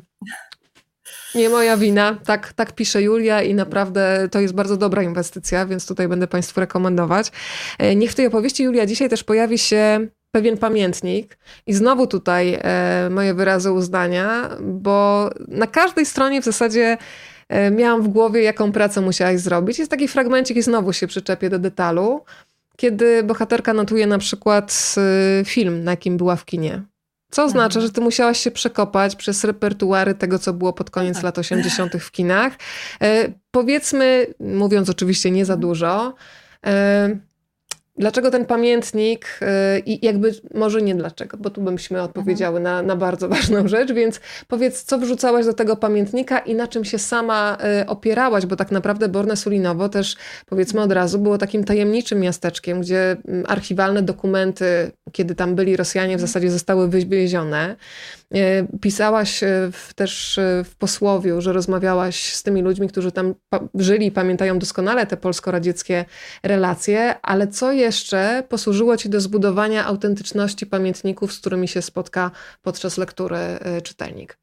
Znaczy, myślę, że jednak, jednak najbardziej opowieści ludzi, bo mm, i no moja wyobraźnia, jakieś takie doświadczenie, tak, intuicja. A akurat ten pamiętnik pisał mi się najłatwiej. Mogłam sobie tam tak popłynąć trochę, bo pisa, pisze, to, to się pisze w pierwszej, znaczy to jest napisane w, pier, w, pier, w pierwszej um, osobie, więc e, tak, mogłam tak się trochę wczuć w tą bohaterkę, chociaż zupełnie się z nią nie utożsamiam, ale, e, ale, e, ale rzeczywiście, mm, rzeczywiście opowieści ludzi, opowieści, które zbierałam i do tego reportażu zgruzowana pamięć i przyjeżdżając tam wielokrotnie, część z tych ludzi, którzy znali Rosjan, którzy pamiętali, ponieważ tylko nie wiem, czy nie zaspoileruję, ale no to może nie, nie będę już mówić, ale w, ka w każdym razie nie tylko jakby opowieści starszych osób z okolic y, Bornego, z wiosek sąsiadujących z garnizonem były dla mnie, y, były dla mnie bezcenne. I, i dobrze, że, zrobiłam to trochę wcześniej, przed napisaniem książki, no bo właśnie część z tych osób już, mm, już nie żyje, także, mm, także głównie, głównie to. Głównie jednak taki reporterski, właśnie taki reporterski, coś, czego nie można ani z książki, ani z internetu, tylko właśnie z żywej, e, z rozmowy z żywym człowiekiem. Panią Karolinę też pozdrawiamy, która pisze, że to bardzo ciekawa rozmowa, przyjemnie się Julia ciebie słucha. E, od razu powiedziałam do Julii, że ma taki radiowy głos i państwo chyba potwierdzą. To się nie tylko świetnie pisze, ale też świetnie o książce opowiada. Książka otwiera taki fragment ze światła obrazu, uwag o mhm. fotografii. E, no i przejdźmy do tej fotografii, która też e, myślę, że w Twoim prywatnym życiorysie jest istotna. Ja mam takie e, stopklatki czasami w pamięci. My się z Julią poznałyśmy w Sopocie przy okazji akurat literackiej podróży Hestii, czyli spotkania e, o książkach dla dzieci i młodzieży, gdzie był Krzysztof, twój mąż, który przypomnę tak. przetłumaczył mm, piosenkę Ały Pugaczowej dla ciebie do Czerwonego Jeziora. I tam pamiętam ciebie bardzo dokładnie właśnie z aparatem w ręku. Na ile ta fotografia jest dla ciebie ważna? E, i te detale, które człowiek niby ma przed oczami, a czasami dopiero poskłada pewne kropki, połączy i tak. dopiero widzi całość. Mm, kiedyś robiłam bardzo dużo zdjęć, rzeczywiście. Byłam nawet na studiach dziennikarskich na takiej specjalizacji fotograficznej, ale, mm, ale jeśli mam być szczera, to właśnie im więcej robię w słowach, tym mniej jednak fotografii, bo to, bo to trzeba, trzeba coś wybrać i myślę, że gdzieś już jestem bardzo, y, jakby zatrzymałam się. E, natomiast wtedy biegałam z tym aparatem, ponieważ no, Krzysiek też jest y, pisarzem, w zasadzie tutaj bardziej Jak napisałeś posłowie, w waszej rodzinie piszą wszyscy oprócz psa, pies nazywa się tak. Platon. To, że pies pisze jakoś po swojemu dla psów, nie wiem. Ale rzeczywiście nawet, nawet Hania, e, moja, e, nasza córka debiutowała ostatnio w, w, w, pewnej książce w swoim opowiadaniu, więc no tak się składa, taki rodzinny fach się z tego zrobił. Mm, natomiast no ja wtedy biegałam z tym, z tym aparatem, bo E, bo jakby no, Krzysiek był zaangażowany w jakieś tam działania w związku z Nagrodą Hestii i swoją książką, więc, e, ale ja lubię biegać z aparatem i, i dostaję wręcz takiej kompulsji, to jest, znaczy to już jest nie do wytrzymania czasami, bo jak już mam ten aparat, albo kom, teraz to komórkę e, częściej, to po prostu, to po prostu już robię się sama dla siebie nie, nieznośna, bo jakby mam potrzebę, potrzebę ca, cały czas dokumentacji. Tak, e, ale też bardzo lubię podziwiać e, zdjęcia innych. Ja pamiętam też, że w Poznaniu co roku mm, w Centrum Kultury Zamek mm, był, była możliwość oglądania najlepszych zdjęć z WordPress Photo. To zresztą też jest w mojej książce. I, e, i, i ja zawsze, nawet już jako licealistka tam chodziłam i, i podziwiałam te fotografie, oglądałam z dużą uwagą i tak, bardzo lubię dobrą fotografię i cenię. Więc. A, tu, a tu jeszcze może jedna rzecz, to znaczy zrobić tak smutno może, ale no chcę to powiedzieć, bo też pytałaś wcześniej o impuls jakiś tak. co do, do bohaterów. Jakby Kuba Kral to jest mm, totalnie raczej fikcyjna osoba. E, natomiast, e, natomiast takim impulsem wcześniej, dwa lata przed napisaniem książki, bo ja jakby miałam miejsce, Borne, Sulinowo, natomiast cały czas nie miałam historii. I dwa lata przed, y, przed napisaniem tej książki, y, y, początkiem pisania mojej książki, ja przeczytałam oto tą książkę, ona nawet widać, jak to ona jest pozaznaczana, 13 wojen i jedna Krzysztofa Millera. I jak mówimy tutaj o wybitnych fotografach, naprawdę wybitnych, to mieliśmy takiego w Polsce. E, I on niestety, niestety zmarł też w nieciekawych okolicznościach, tak, po prostu się, po prostu nie, ten, ten zawód tyle go kosztował. To, że myśmy mogli zobaczyć tego niesamowite zdjęcia, naprawdę niesamowite, a jedno z moich ulubionych zdjęć e, to jest takie zdjęcie, kiedy e, fotoreporterzy, nie wiem czy, czy Weroniko pamiętasz, robią zdjęcia, tak, takie sępy leżącemu martwemu na ziemi mężczyźnie, i Miller jakby staje po drugiej stronie i robi im te wszystkie, znaczy robi im, im zdjęcie, im robiącym zdjęcie e, tego, tego martwego mężczyzny. I tak jakby zadawał pytania, co, czy my nie przekraczamy pewnej granicy, co możemy, co jest wpisane w nasz zawód. Właściwie co my tu robimy. I on miał coraz więcej takich wątpliwości. Y, uważam, że no niesłusznie, ale w jego książce, znaczy niesłusznie w tym sensie, że bardzo mm, no miał duże takie poczucie bezsensu tej pracy, że on jest w tak dramatycznych momentach, y, kiedy ludzie umierają, kiedy, kiedy dzieją się no takie rzeczy jak na Ukrainie, tak, a przekazuje te zdjęcia, naraża się też, y, przekazuje te, te, te obrazy i, i inni ludzie nie robią z tym nic. Także miał takie poczucie, że jego praca, przynajmniej to wynika z posłowia w tej książce, kompletnie jest, y, nie ma sensu. Ja myślę, że to wynikało już z, z tego, że po prostu y, no, no był taki, no, no miał depresję tak, związaną z, tak. z zawodem. Natomiast te zdjęcia są niesamowite i Państwu bardzo polecam, mm, do, jakby to, to są zdjęcia ponad, ponadczasowe. On, on, on był mistrzem. Także chciałam tutaj o nim wspomnieć. I zresztą świetnie pisał, bo ta książka też jest bardzo dobrze, e, jeszcze raz ją pokażę, bardzo dobrze, to już jest stara książka, ale jest tak. naprawdę dobrze napisana, także... Tak i y, faktycznie Kuba Kral, który się pojawia, no to jest też człowiek, który przecież y, jako fikcyjna postać, y, ale przecież znamy wiele takich życiorysów, dokumentował przez lata okrucieństwo wojny i można powiedzieć, że w taki paradoksalny sposób ta wojna go dopada po latach, e, bo wyobrażam sobie, że mając taki, a nie inny zawód, no człowiek musi wyłączyć emocje, żeby włączyć ten tryb zadaniowy, tłumić to wszystko, co się w nim dzieje, żeby wykonać swoją robotę, przesłać zdjęcie dalej, tym samym uruchamiać też pomoc, pokazywać, gdzie ta pomoc jest potrzebna, uruchamiać, tak mówiąc patetycznie, sumienie świata, no ale tak to działa. No ale z drugiej strony też się zastanawiam i myślę, że to też jest jeden z tematów, o którym powinniśmy porozmawiać, czy w ogóle tych fotoreportaży reporterów ktokolwiek uczy wychodzenia z tych emocji, nie po latach, tylko nie wiem, jakoś na bieżąco, czy oni mają jakiekolwiek wsparcie, bo przyznaję, że kiedy teraz śledzimy te wydarzenia, to zastanawiam się, jak ci ludzie sobie radzą, będąc tam na miejscu i tak naprawdę w sytuacjach, kiedy rakiety przelatują nad głowami. To znaczy, y, tak jak, bo ja bardziej czytałam niż rozmawiałam z jakimś foto, y, fotoreporterem wojennym, więc tutaj rzeczywiście musiałam polegać na swojej wyobraźni, ale jeszcze ta książka, mm, Wojna jest zawsze przegrana, Honorata Zapaśnik i ona rozmawiała tutaj z, z, z właśnie dziennikarzami na, na wojnie, tak? I, I fotoreporterzy, i dokumentaliści, i dziennikarze telewizyjni, i wszyscy, wszyscy najważniejsi polscy y, y, dziennikarze ostatnich lat, którzy tak powiem, pracują w wojnie i na wojnie.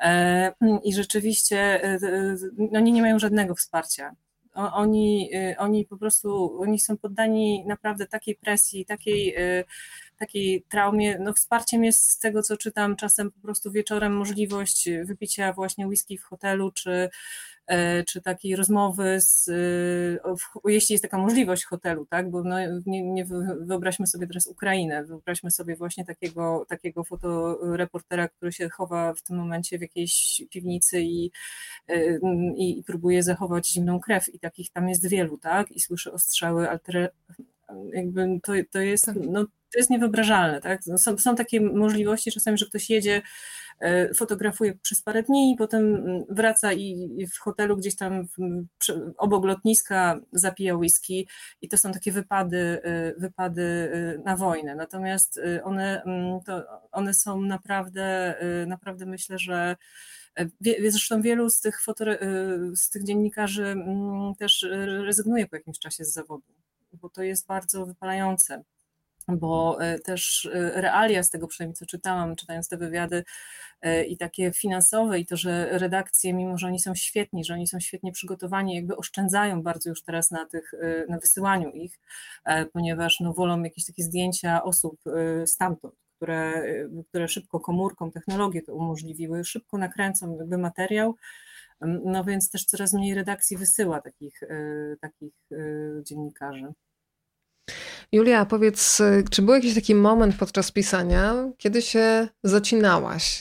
Bo kiedy się czyta książkę, to wszystko płynie, te wątki się łączą, zaskakują cię na, na finale, ale zastanawiam się, no wiadomo, że pisanie, jak to mówi świetnie Ewa Winnicka, to jest trudny związek tyłka z krzesłem i tutaj nie ma czekania na wenę, tylko siedzisz, piszesz i nad tym pracujesz. Czy były takie momenty, kiedy musiałaś zrobić stop, zostawić mhm. tekst do leżakowania i, i, i co było najtrudniejsze przy tej konstrukcji, właśnie mm, konstrukcji, której wymaga powieść sensacyjna, kryminalna, bo tutaj musisz y, tworzyć wiarygodne portrety psychologiczne, no ale też ta zagadka i tempo musi być cały czas, żeby ten czytelnik nie zasnął gdzieś. No, rozwiązanie musi być bardzo logiczne, a początek musi być bardzo niesamowity i zaskakujący, jednocześnie właśnie z tym logicznym rozwiązaniem. I z tym rzeczywiście mm, to, to, to mi, chociaż od początku wiedziałam, kto, kto, kto zabił, bo to, bo to było mm, niezbędne do pisania, e, to rzeczywiście e, mm, nie, e, w drugiej połowie nie, mia, nie miałam planu. I to teraz, teraz pracuję nad drugą częścią i mam już plan. I, no, Ale jest... drugą częścią Czerwonego Jeziora? Tak, tak. Znaczy będzie, będzie Kuba Kral, będzie Inga Rojczyk. Więcej nic nie zdradzę. Mm, natomiast plan już jest od A do Z, więc zupełnie inny sposób pisania. I tu muszę y, y, y, powiedzieć o moim wspaniałym redaktorze Pawle Sajewiczu, który, e, który właśnie przegadywał ze mną ten plan e, i, e, i naprawdę jakby wiele jego uwag pobudziło moją wyobraźnię na tyle, żeby jakoś to w końcu, y, zresztą też Pawła Gozilińskiego chciałabym wspomnieć, bo oni obaj y, rozmawiali ze mną o tej książce na tym y, etapie właśnie tworzenia drugiej części szczególnie i, i jakby rozwiązania zagadki. Więc, więc to było trudnawe chwilami, ale się udało, mam nadzieję. No to ja już czekam, nawet nie wiedziałam, że to już jest, że sprawa jest w toku. To słuchaj, poproszę cię jeszcze, żebyś trochę opowiedziała o tych miejscach, które faktycznie mm, Państwo być może pojadą zobaczyć, czyli dom oficera, ale mnie na przykład interesuje, czy te zdjęcia, które się pojawiają na ścianach, trochę jak tapety, które oczywiście posuwają nam akcję do przodu i też otwierają kolejne wątki i szufladki w głowie, że zaczynasz kombinować o co chodzi i tu się muszą grać w język. Ale czy faktycznie będąc tam w Bornem Sulinowie, mm, ty trafiałaś na takie fragmenty zapisane gdzieś w codziennej prasie, bo też pokazujesz, jak wyglądały, nie wiem, szalone lata 90. w Polsce, jak się e, też ten sposób myślenia e, mm, w Polsce zmienia, jak reagowali Rosjanie, którzy wyjeżdżali, a potem często wracali w te miejsca. Opowiedz mhm. proszę o tym. E, to znaczy w, w jakby... te zdjęcia, te, te, te, tapety na przykład, bo jest taki tak, tam taki tak, fragment, to, e, to nie wiem, widziałaś takie fragmenty, które, nie wiem, zapisane artykuły? Nie, nie, nie, to jest z mojego reportażu właśnie zgruzowana pamięć, tak, i, yy, i ja wtedy naprawdę przejechałam kilka wiosek, yy, takich właśnie, które handlowały z Rosjanami, mm, i, no i, i, i panie, to, to akurat jedna pani powiedziała mi o tym, że, że żołnierze, że żołnierze w, wieszali y, te firanki y, zamiast znaczy zamiast firanek wieszali y, mm, gazety. Więc oni byli naprawdę biedni, ci szeregowi żołnierze i chcieli tam jak najwięcej zaoszczędzić. Natomiast rzeczywiście sama widziałam takie, no dobra, wszystko tu jest prawdą. sama widziałam przyklejoną taką, to też będzie w książce, przyklejoną na ścianie, jakby taką zniszczoną w jednym pomieszczeniu, na taką tapetę z gazet w jednym z bloków zresztą tam większość tych budynków w Płominie, nie w Bornem akurat, e, zostało już wysadzonych i rzeczywiście to miasteczko zostało e, kompletnie, kompletnie zniszczone. I, i, I ci Polacy opowiadali z taką nostalgią o tych właśnie o tych Rosjanach, ale też pobrzmiewa tam taka groza, szczególnie w kontekście, dzisiaj nawet sobie wróciłam do tego reportażu i jeden z bohaterów mówi, że właśnie świetnie tam się dogadywał z jednym z, z oficerów, który pozwolił mu coś tam sobie hmm, zabrać z tego Burnego. Przyjechała już w latach 90., 92 roku y, grupa z Polski, żeby już zabezpieczać y, to miasto, no bo ono już należało do Polski, Rosjanie je oddali.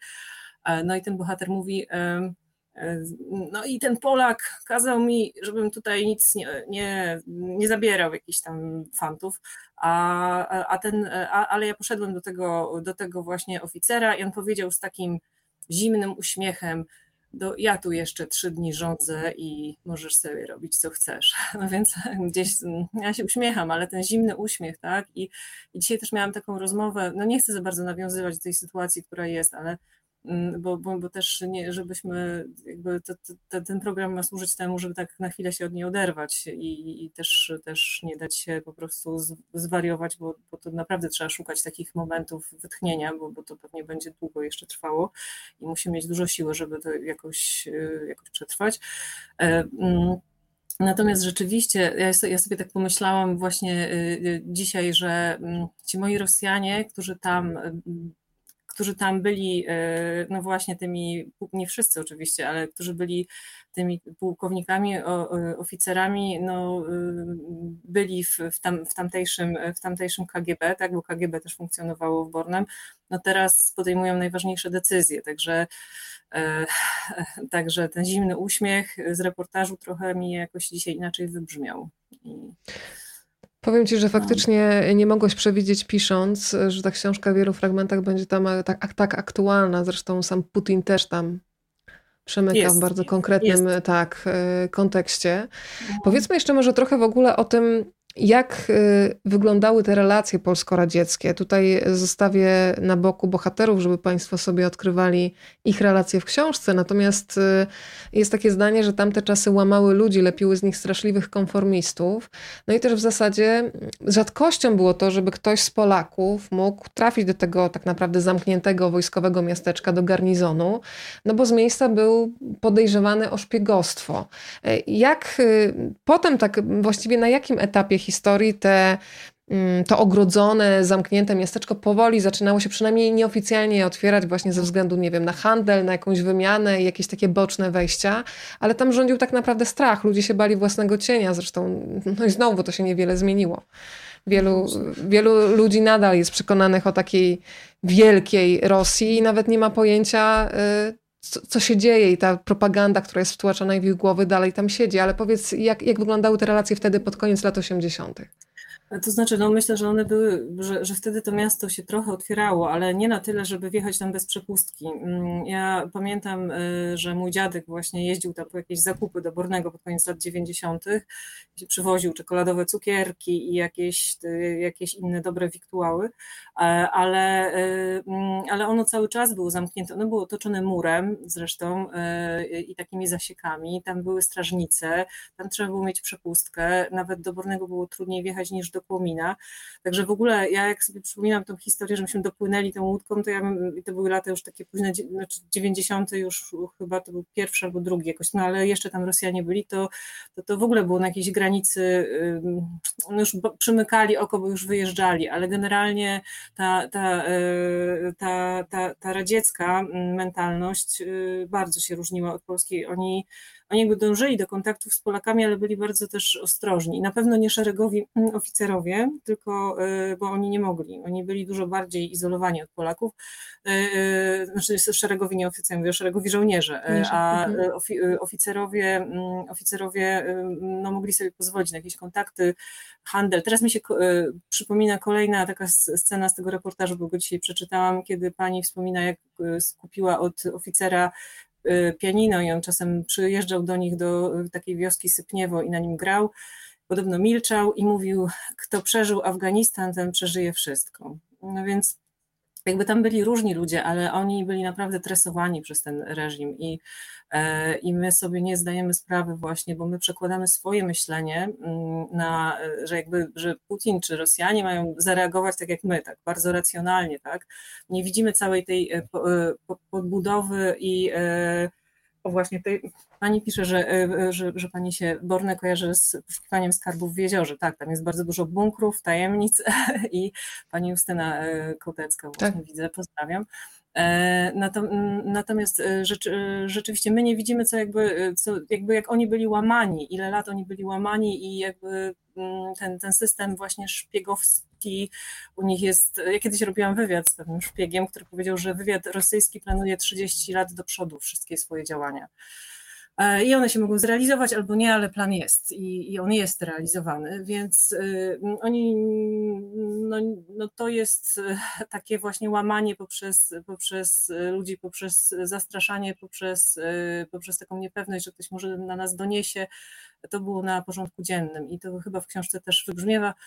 Ja musiałam też troszkę oczywiście do takich celów literackich mm, nagiąć pewne rzeczy, bo to tu może powiem, że w, garnizonie, bo ja to sprawdziłam, ale musiałam tak troszkę zmienić. E, w takim garnizonie można było maksymalnie 5 lat przebywać e, i to oficerowie, więc, e, więc ja trochę tutaj musiałam, żeby to się wszystko zgadzało czasowo, przedłużyć naszym bohaterom możliwość pobytu, ale rzeczywiście, rzeczywiście to było obliczone na taką właśnie jak, e, no żeby się nie przyzwyczaili do miejsca, może żeby nie zaczęli się zaprzyjaźniać za bardzo, rozmawiać. Mm, także e, no te, te, te, kontakty były, ale wszyscy byli bardzo ostrożni też jednocześnie, tak? Więc i tak, i udało Ci się też, y, Julia, pokazać taką chorą rządzę władzy, no, gdzie już tak naprawdę mówimy o tym, że ktoś jest psychopatą, tam nie ma logiki, tylko jest takie parcie do celu wbrew wszystkiemu. Mhm. Teraz na chwilę się zatrzymam przy Adolfie Siwińskim. E, tutaj westchnę, bo znowu e, to imię też e, wywołuje bardzo konkretne skojarzenia, ale to jest taka postać... Mm, no, której się nie lubi, y, ale jest taki fragment, który ja sobie wykorzystam do kolejnego pytania. Piszesz, y, narrator pisze, tak, narratorka. Kąciki ust drżą mu lekko, Siwiński wychwytuje tik. Emocje uzewnętrzniają się w ciele człowieka jeszcze zanim je sobie uświadomi. Sekundę, nim zdoła się opanować. Ledwo dostrzegalny, mimowolny grymas nazywa się fachowo mikroekspresją. Niewielu ludzi w tak krótkim czasie umie odczytać mowę ciała. Siwiński potrafi. Na jednym ze szkoleń stwierdzono, że posiada wrodzone predyspozycje do czytania mikroekspresji. ma to na piśmie. E, ja sobie pomyślałam, Julia, że muszę ci zadać to pytanie, czy ty, kiedy siadasz na przykład w kawiarni, to też włączasz taki tryb e, obserwatora i ile z takich mikrogestów podpatrzonych u różnych ludzi pomieszałeś, żeby stworzyć konkretną postać? Bo znowu mówię, że ja idę za tym detalem, bo widzę rojczyk, wiem już, jakie jest charakterystyczne zachowanie krala, wiem, jaki jest siwiński, ale dzięki mhm. temu ja w nich wierzę. Oni nie są papierowi, więc co? Idziesz do kawiarni, siadasz i co? Obserwator? To jakoś nie, rejestrujesz? Nie, nie, tylko w kawiarni. wszędzie, wszędzie. No tak pomóc dziecka, niestety. Także naprawdę niebezpiecznie się ze mną kolegować. Ale no to, to, y, to tak, tak, jak mówiłam, myślałam kiedyś o psychologii, mm, e, a gdzieś rzeczywiście, e, gdzieś rzeczywiście jestem taką obserwatorką i to się potem przydaje, robię, taki koktajl z różnych e, zachowań ludzkich, budując postać i podglądam, tak.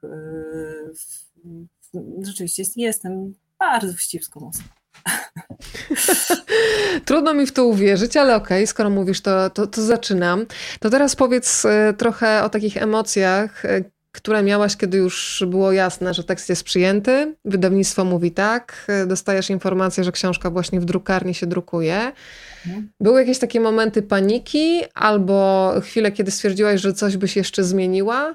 Jak mhm. wyglądał ten etap, ten etap już wypuszczania dziecka z rąk i powiedzenia, no idziesz w świat, a teraz zobaczymy, jak cię świat przyjmie?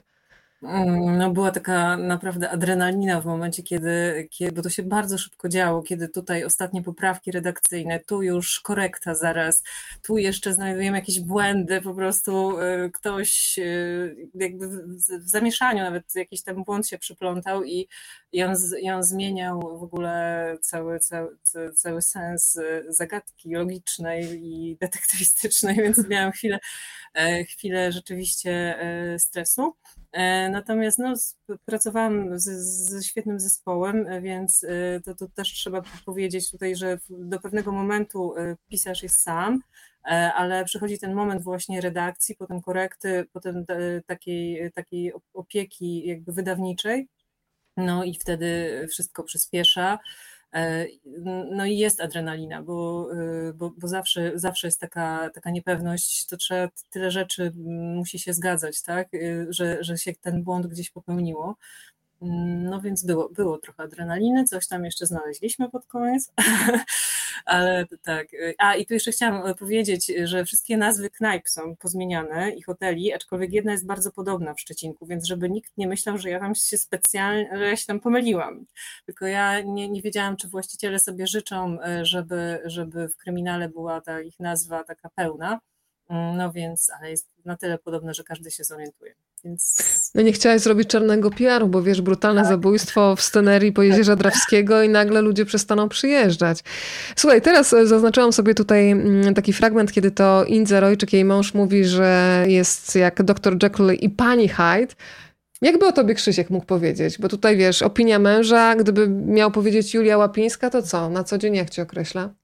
Nie mam pojęcia, co on by powiedział. Idę go, jest tam za drzwiami gdzieś w pokoju, zaraz go zapytam.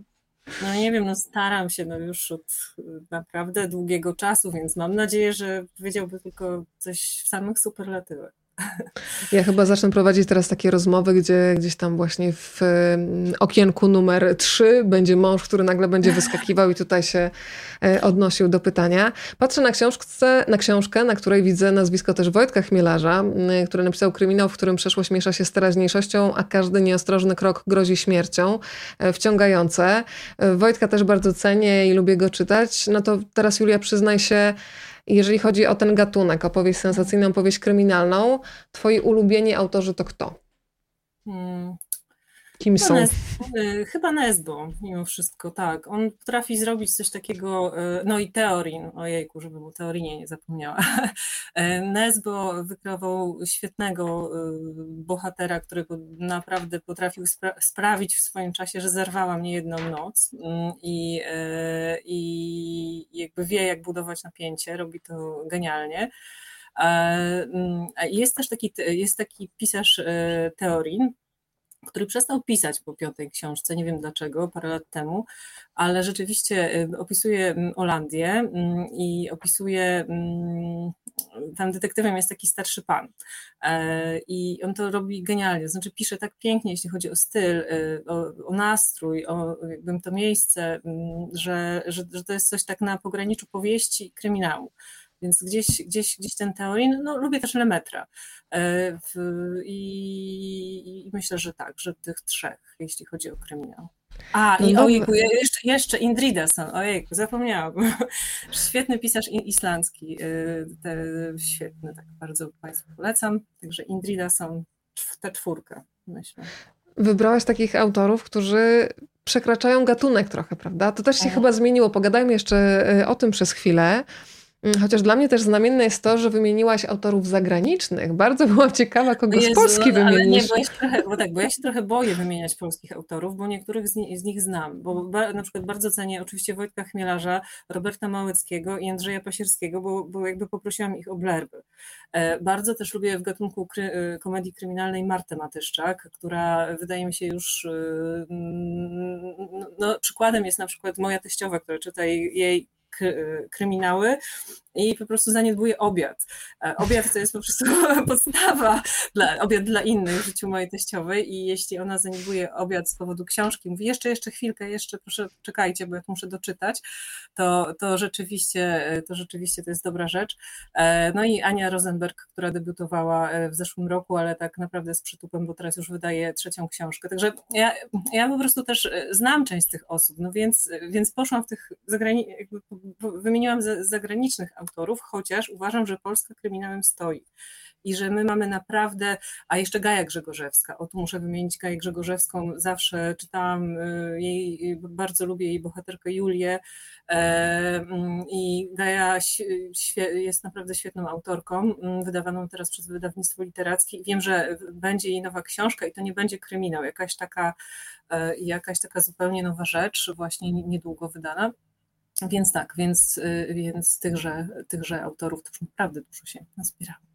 Jak powiedziałaś o tej teściowej, która y, potrafi zaniedbać obiad, tak, y, to ja ze wstydem się przyznam, że w kuchni mamy pralkę, no i tam różne szafki. I ja czytając książkę właśnie, myślałam, że wrzucam koszulę do pralki, a wrzuciłam do tej szafki, w której są tam proszki i tak dalej. I mój mąż nagle otwiera tę szafkę, żeby właśnie wyjąć proszek i mówi, a co tu robi koszula? Po czym odpowiada sobie już sam, aha, pewnie czytałaś książkę. Ja potrafię, wiesz, krążyć, więc, więc to też tak wygląda, ale wracam do sedna, czyli do mm, tego przekraczania tak naprawdę gatunku, że dzisiaj e, powieść sensacyjna no, staje się takim bardzo pojemnym pudełeczkiem, co mnie cieszy, że oprócz no, rozrywki, nazwijmy to, rozrywki polegającej na tym, że cały czas głowa pracuje na wysokich obrotach, żeby rozwiązać zagadkę kryminalną, no zostajesz z bardzo konkretnymi, trudnymi też pytaniami, które pracują po lekturze i dostajesz całą masę wiedzy i takich haczyków, po które chcesz sięgać. E, kto w tym przekraczaniu gatunków jest Ci najbardziej bliski już spośród tych czterech autorów, których wymieniłaś, z tej czwórki? To znaczy myślę, że tu warto e, jako taki przykład pokazać Lemetra, bo, e, bo ten francuski autor rzeczywiście pokazał, że potrafi pisać wciągające kryminały, E, ale też potrafił pokazać, że e, potrafi napisać taką książkę, za którą dostał najważniejszą we Francji literacką nagrodę, nagrodę Goncourtów. E, do zobaczenia w zaświatach i, i, i rzeczywiście ta, ta droga ta, ta, ta, ta, droga jest bardzo ciekawa. Ja w ogóle myślę, że trzeba trochę na, na, że fajnie by było, gdyby czytelnicy, którzy nie czytają kryminałów, jednak dali szansę pe pewnym, y, pewnym nazwiskom, bo nie mówię, że wszyscy, ale część autorów kryminałów pisząc y, kryminały naprawdę stara się to robić w sposób taki wyrafinowany literacko i widzę jakby coraz więcej takich prób. E, tu jeszcze na pewno warto wymienić z polskich autorów y, Anna Kańtoch, też właśnie, też właśnie to, to jest ten, ten typ kryminału, kiedy, kiedy nie tylko akcja pędzi, co też jest bardzo ważne w tym gatunku i to też jest sztuka, e, więc ja jakby to bardzo szanuję, ale, ale jeszcze jest do tego jakby taka duża dbałość o język. Mm. Więc połączenie tego nie jest takie wbrew pozorom łatwe w takiej literaturze gatunkowej, bo czasem trzeba z pewnych rzeczy językowych zrezygnować na rzecz akcji, aż po prostu człowieka to boli, że nie może tak odpłynąć jeszcze bardziej, ale, no, ale nie może, tak? bo, bo gatunek też, też rządzi się pewnymi prawami. Powiedziałaś o tym, że czasami człowieka aż boli, że musisz czegoś zrezygnować. Jak wygląda też ta relacja, bo tego czytelnik nie wie, pomiędzy redaktorem a twórcą. E, na ile człowiek walczy o pewne fragmenty i nie wiem, na przykład po jakimś czasie mówi, może w sumie ten ktoś ma rację. Znam takich, którzy potrafią bardzo walczyć i takich, którzy no, z pokorą się poddają, więc w której kategorii się mieści Julia Łapińska? Ja trafiłam na bardzo dobrego redaktora i tak od razu mi się udało, Pawła Sajewicza, znaczy Paweł Goźliński też e, uczestniczył w, w, pierwszej fazie jakby sczytywania tej książki, więc na dwóch, ale już potem w tej finalnej, e, on też jest wymieniony w książce jako redaktor, e, który redagował tę książkę, to jest Paweł Sajewicz. I rzeczywiście on to robił z bardzo dużym wyczuciem, bo, bo były takie rzeczy, które jakby radził mi wyrzucić i ja części z tych rad posłuchałam, ale też kiedy nie słuchałam tych rad, niektórych, zdarzyło się, to mówił, e, no robisz to na własną odpowiedzialność, tak, ale to było fajne, bo, bo, bo on, no, on sam jest pisarzem, też teraz wydał książkę Biały Ląd e, jako współautor i, e, i jakby on tak chyba czuje, czu, czu, czu, czu, czuje te, e, te emocje pisarza, e, że no są, jakby to, to jest moja książka, ja się pod nią podpiszę. A zdarzyły się, ale już nie powiem w którym momencie, takie dwa fragmenty są, gdzie za bardzo ucięłam i trochę tego żałuję teraz. No nic się nie stało ale, e, ale właśnie wydaje mi się, i to jest, ale to jest fajne, mm, to było bardzo fajne w, tym, w tej współpracy z Pawłem Sajewiczem, że jakby on logicznie argumentował, gdzie co przestawić, może wyrzucić, może się zastanowić, ale też nie było tam takiego gwałtu na autorze, więc, e, więc myślę, że ta współpraca była, mm, no nie wiem jak Paweł by to ocenił, ale dla mnie bardzo e, przyjemna. Czwarte okienko w takim razie zamontuję, będzie jeszcze okienko dla redaktora, ale teraz mi przyszło do głowy, że w zasadzie powinna być tak jak są wersje reżyserskie czasami niektórych filmów, to może wprowadzić nowy zwyczaj na rynku księgarskim, że będą też wersje takie reżyserskie książek, czyli będzie wszystko to, czego tam nie powinno być zdaniem na przykład redaktora i potem siada taki czytelnik i sobie wyrabia zdanie, co do niego bardziej przemawia. Szczerze mówiąc, zobaczyłabym e, no. kiedyś takie dwie wersje, żeby, żeby zobaczyć, e, jak to działa. Odniosę się jeszcze, drodzy Państwo, Państwo tutaj komentują, pozdrawiają, ale proszę też o pytania. Z przyjemnością je Julii przekażę. Ja jeszcze bym się chciała odnieść do tego, co piszesz w podziękowaniu. Dziękujesz między innymi Irkowi Greenowi, twórcy i dyrektorowi Międzynarodowego Festiwalu Kryminału we Wrocławiu. E, to właśnie dzięki dzięki tej inicjatywie, jak piszesz, mogłaś terminować kilka lat u najlepszych e, w ramach kryminalnych warsztatów literackich. Powiedz dla niewtajemniczonych, jak takie mm, kryminalne warsztaty literackie wyglądają i czy pisania można się nauczyć? Mm, to może zacznę od drugiej części tego pytania. Myślę, że w pewnym sensie można się nauczyć, a trzeba mieć, jak chyba w każdym zawodzie, pewne predyspozycje, tak? Nie wiem, czy mm, do zawodu muzyka trzeba mieć słuch, y, do zawodu pisarza też trzeba mieć pewien rodzaj słuchu i wyobraźni, natomiast można to rozwinąć, to na pewno. Można się nauczyć pewnej, e, pewnej techniki.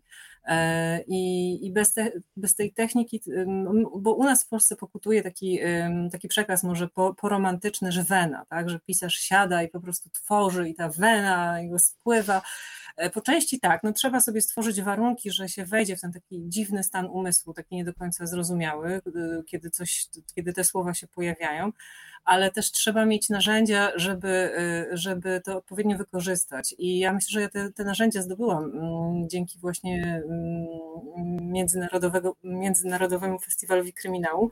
Jeździłam tam zacięcie na warsztaty, e, poznawałam tam właśnie mm, osoby, które teraz są pisarzami, bo wtedy były też, tak jak ja, kursantami. właśnie, e, właśnie e, Robert Małecki, wybitny pisarz kryminałów, Marta Mateszczak, Ania Rosenberg, my wszyscy, my wszyscy byliśmy tam warsztatowiczami tak zwanymi, ale rzeczywiście bardzo dużo mi to dało, mm, także towarzysko. Mm, a Mm, I od każdego z tych, tych nauczycieli pisania myślę, że nauczyłam się czegoś innego. No. E, Gaja Grzegorzewska świetnie nauczyła mnie budowania bohatera, e, Marcin Świetlicki takiego pewnego dystansu i takiej frazy, w ogóle mieć warsztaty z Marcinem Świetlickim, to była przyjemność sama w sobie. E, I Mariusz Czubaj też powiedział kilka, kilka ważnych słów. Marta Mizuro pokazała mi, jak ważny jest styl w pisaniu Także takie różne klapki się wtedy otwierały i ja w ogóle dla osób, które myślą o pisaniu, bardzo polecam, bo te warsztaty wciąż funkcjonują i chyba teraz jest nabór jakoś tak, o ile się nie mylę, on jakoś chyba się kończy w marcu, i potem jest festiwal kryminału w maju i, i tam są wspaniałe kilkudniowe warsztaty i naprawdę warto.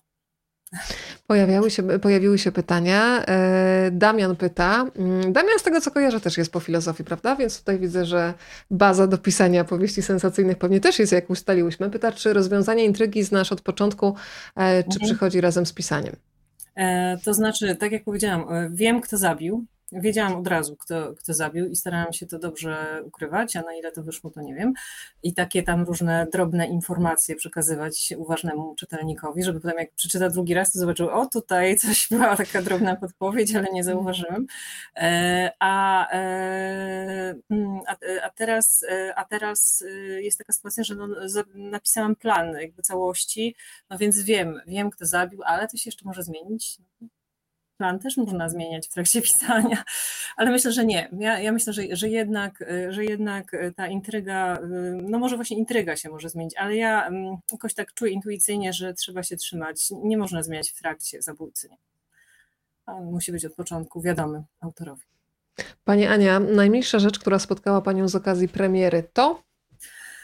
Ojku, no, e, ta, ta premiera w takim niefortunnym e, bardzo czasie się wydarzyła, także rano się już obudziłam po premierze i e, chciałam wrzucić takie zdjęcie na media społecznościowe z Krakenem i moimi książkami. Pomyślałam, że no nie, no to to już na razie nic nie wrzucam, bo po prostu dzieją się rzeczy straszne, ale no, świętowałam w, w, w, gronie mm, rodzinnym, a wcześniej byłam z przyjaciółką u przyjaciółki na kawie, więc y, premiera to brzmi tak szumnie, ale ta premiera, ona się rozciąga tak naprawdę na, na w przypadku książki na co najmniej miesiąc. I to jakby ten dzień, kiedy, kiedy jest premiera w księgarni, no to jest dopiero początek e, tego, tego, tego świętowania. Także bardzo spokojnie spędziłam mm, pijąc y, rum Kraken z mężem. Pasowało to do konwencji jeziora, więc no. To muszę zapytać, słuchaj, czy y, no właśnie, jak będzie z Hanią? Powiedziałaś, że w twojej rodzinie wszyscy mm, piszą. Wiem też, że Hania bardzo dużo czyta, no ale powiedziałabym jeszcze, że jest bardzo młodą osobą i zastanawiam się, czy ona w ogóle dostała pozwolenie na czytanie Czerwonego Jeziora? Nie, nie, nie chciałabym. E, mm, oj, przepraszam, coś z tymi słuchawkami. E, nie, nie my, myślę, że to nie jest moment dla niej na czytanie tej książki. Myślę, że to jest taka książka 20. Plus. No, w, ja ją też y, napisałam do takiego, takiego rodzaju czytelnika, który tam coś przeżył, ma pewien dystans i nie chciałabym, żeby, żeby Hania miała w głowie, mm, chociaż mimo wszystko tam nie ma jakiejś takiej przemocy, znaczy jest makabryczne morderstwo. O, Julia, jest. Kryminal, jest też dużo takiej psychologii, przyrody i w ogóle taki, taki miks y, szalony. Mm, natomiast, y, ale Hania czyta kryminały dla, y, takie dla dzieci i czytała też Agatę Christie, także jakby nie banuje mm, y, jej czytelnictwa kryminałów, natomiast no myślę, że, że, że nie, że to nie, absolutnie nie ten moment. Powiedziałam o tym na początku, że obstawia mi to bardzo mocno. Mogę pójść o zakład, że ta książka zostanie przeniesiona na ekran, czy w formie filmu, czy w serialu, nie wiem, ale ustaliłyśmy, że ten serial dawkujący emocje byłby świetną formą. Mm, no i jeżeli przychodzi faktycznie producent z dobrymi warunkami, mam nadzieję, że będziesz mogła wybierać spośród wielu, mm, no i pojawia się opcja scenariusza. Byłabyś w stanie oddać, bo tutaj też jest bardzo różne podejście twórców i powiedzieć, dobrze, róbcie z tym, co chcecie, możecie nawet przetwarzać, to może być nawet inspiracja. Czy chciałabyś mieć jednak wpływ i spróbować swoich sił w przeniesieniu książki na scenariusz, co też jest, powiedzmy sobie szczerze, wyższą szkołą jazdy jeszcze? Znaczy, no myślę, że fajnie by było to zrobić wspólnie z kimś, ale jakby rozumiem realia filmu, a e, rozumiem, że też e, przeniesienie takiej książki na serial wymagałoby pewnych zmian i to jest dla mnie oczywiste, że, że no, trzeba dopisać pewne sceny, może coś tam podbić, wydłużyć, tak, w zależności ile to by było odcinków. No mam pewne ucho do dialogów, co chyba widać w tej książce, więc y, chętnie. Słychać się... nawet. Właśnie słychać. By się mm, podjęła, bym się czegoś takiego, ale myślę, że gdyby to to była taka dobra ekipa i dobry reżyser, to też byłabym w stanie im zaufać, bo jakby to są ludzie, którzy znają się na swojej robocie, a w Polsce jest coraz więcej dobrych seriali i naprawdę myślę, że autor może być inspiracją a, i mogą to potem robić ludzie, y, którzy są w tym świetni. Na, naprawdę taki, taki dobry czas nadszedł dla polskich seriali y, i to inspirowanych książkami. O, tak sobie teraz myślę, bo, bo tak właśnie o tych, o tych, o których myślę, to w zasadzie te dwa są na podstawie książek, e, które teraz gdzieś mam w głowie. Mm, był też taki świetny serial Kruk, e, on nie był na podstawie książki, bardzo mi się podobało. E, więc i, i bardzo lubię takie kilkuodcinkowe seriale, nie takie tasiemce, że po prostu pięć sezonów i co tam trzeba jeszcze upchać, żeby, żebyśmy jeszcze jeden odcinek, jeszcze jeden. Takie, takie właśnie sześć, dziewięć odcinków to jest idea. Tak, tak, tutaj akurat słowa uruchamiają obrazy. Powiem Ci, że dzisiaj skończyłam pisać właśnie recenzję do magazynu filmowego Twojej książki, tym samym podrzucając ewentualnym producentom e, gotową lekturę. A co oni z tym tekstem zrobią dalej, to trzymam mocno kciuki, żeby, żeby od, od... Myślę, że to też jest wiesz, to trudne zadanie, oddać potem taki ciężar emocjonalny, który się e, czyta, który jest w słowach, ale jednocześnie mm, no też film pozwala na przykład pokazać, jak wiele jest czasami w oddechu. Zresztą takie zdanie o oddechu w Twojej książce jest mi jako radiowcowi to jest bardzo bliskie, że czasami nawet cisza i przyspieszony oddech jest w stanie powiedzieć więcej i tutaj już ten świat filmu mógłby to też pokazać. E, ostatnie pytanie ode mnie, więc jeżeli Państwo mają jeszcze ochotę, to proszę rzutem na taśmę teraz się tutaj e, ujawnić. Napisałaś bardzo szczerze na zakończenie książki, że pisanie to jest takie zajęcie samotnicze. E, myślę, że bardzo rzadko się rozmawia też o tym, że e, pogodzenie roli pisarki, ale też mamy, też jest czasami trudne, więc powiedz, jak ty w ogóle wybierasz ten czas na pisanie, bo to nie jest jedyna rzecz, którą się zajmujesz e, na co dzień. Nie piszesz, nie żyjesz z pisania, póki co życzę, życzę ci, żebyś e, tak mogła funkcjonować. No to e, jak, jak ty to planujesz? Są takie osoby, które mówią, że im więcej zajęć, tym lepiej są w stanie wszystko rozplanować, ale taka mhm. codzienna organizacja dnia że to w moim przypadku zupełnie tak nie jest, y, im więcej zajęć, bo mm, ja mam wrażenie, że właśnie, żeby wejść w pisanie, to ja potrzebuję takiej godziny w ogóle takiego odizolowania się. Nie jestem w stanie pisać w kawiarniach. Mm, y, pamiętam, że czytając wywiad Nesbo, mm, podziwiałam właśnie go, bo mówi, że wychodzi i pisze sobie w kawiarni parę godzin. I mnie hałas ludzie bardzo rozpraszają. Ja po prostu mam za dużo obserwacji wtedy. Mam taką potrzebę właśnie obserwowania. Więc dla mnie idealna jest y, taka, i mam takie nawet miejsce, gdzie sobie jeżdżę, nie, zdradzę gdzie, e, i to nie jest mój dom. E, I, i, I rzeczywiście taka właśnie cisza, nuda wręcz. No, trzeba tak trochę wynudzić się tym miejscem, ten, ten umysł, i, i wtedy coś zaczyna, zaczyna się coś słyszeć w, swój, w jakichś bohaterów, ich dialogi. Natomiast y, z tym wykrajaniem czasu to jest y, trudno, no więc, więc rzeczywiście, y, rzeczywiście um, ideałem byłoby takie no, parę miesięcy gdzieś w odosobnieniu i wtedy, ach, wtedy. E, no, ale no, staram, się, staram się wygospodarować czas, natomiast ja jestem sową i idealnie by było na przykład wstawać jak Stanisław Lem o godzinie czwartej, podobno tak robił i pisać trzy godziny i zawsze to sobie planuję i zawsze budzę się o 8, 7, wściekła, że znowu nie zrealizowałam swojego super planu. Słuchaj, zawsze jest nadzieja, że jeszcze się uda. E, patrzę na nazwisko jeszcze Wojtka Chmielarza i jeszcze jedna zagwozdka w mojej głowie się pojawiła. Wojtek pojawił się przez chwilę w Żmijowisku e, w serialu, który powstał na podstawie jego książki. Śmiał się, że był tam kiełbaskowym, czyli odwracał się do gniska i dawał bohaterom kiełbaski. Mówił, że nagrywanie tej jednej sceny naprawdę długo trwało.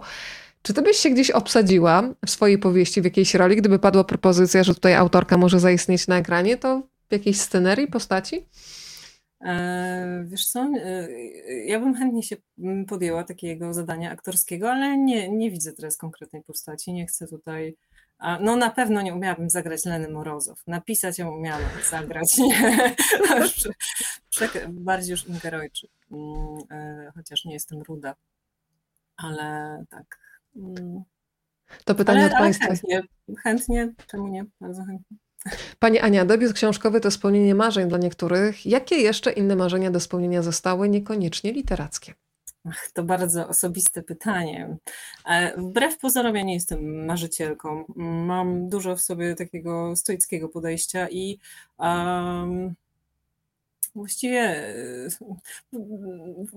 właściwie to, to było bardziej, znaczy oczywiście można powiedzieć marzenie, ale to był cel, to był pewien cel. Wiedziałam ile muszę za niego zapłacić, wiedziałam, że to trochę potrwa E, że nie będę miała, nie wiem, pa, paru wyjazdów, bo muszę siedzieć nad książką, tak, to wygląda tak wszystko romantycznie, ale, ale rzeczywiście no, każde, każde marzenie ma pewne, pewne koszty. E, I no, kurczę, ja nie jestem jakąś taką marzycielką, jejku. raczej, raczej chwytam dzień i staram się, staram się w każdym dniu coś dobrego w, w każdej rzeczy, a nawet jak są złe, to staram się jakoś jakoś po stoicku je znosić. Tak się na tym złapałam, że naprawdę nie mam jakiegoś takiego największego marzenia. Chyba, że teraz, tak, żeby ta, ale to już tak serio, żeby ta sytuacja się rozwiązała polityczna, bo bardzo się nią martwię. E, I jakby czytając o tych Rosjanach i, e, i analizując różne reporterskie książki o Rosji, naprawdę, naprawdę jestem lekko zestresowana, mówiąc delikatnie. Jak mówisz o tych różnych książkach rosyjskich, to też pamiętam, że wspomniałaś mi kiedyś o książce e, nawiązującej chyba też do wojny, e, o wojnie w Afganistanie, ale mhm. też jeszcze, e, jeszcze taką książkę w... Ja od razu pokażę, bo żeby Cynkowe, Państwu... przypomnisz mi to, to są Cynkowi chłopcy, Swietłana Cynkowi chłopcy. noblistki, Białorusinki. E, wybitnej autorki, pierwszej, pierwszej reporterki, e, która, e, która dostała Nagrodę Nobla. Także rzeczywiście ona, ona pokazuje w tej książce jakby co, co się wydarzyło w Afganistanie od strony matek w zasadzie żołnierzy, które, które na nich czekały i które, które znaczy żołnierzy też, ale tam jest dużo, dużo, dużo relacji matek, bo część z tych żołnierzy po prostu nie przeżyła.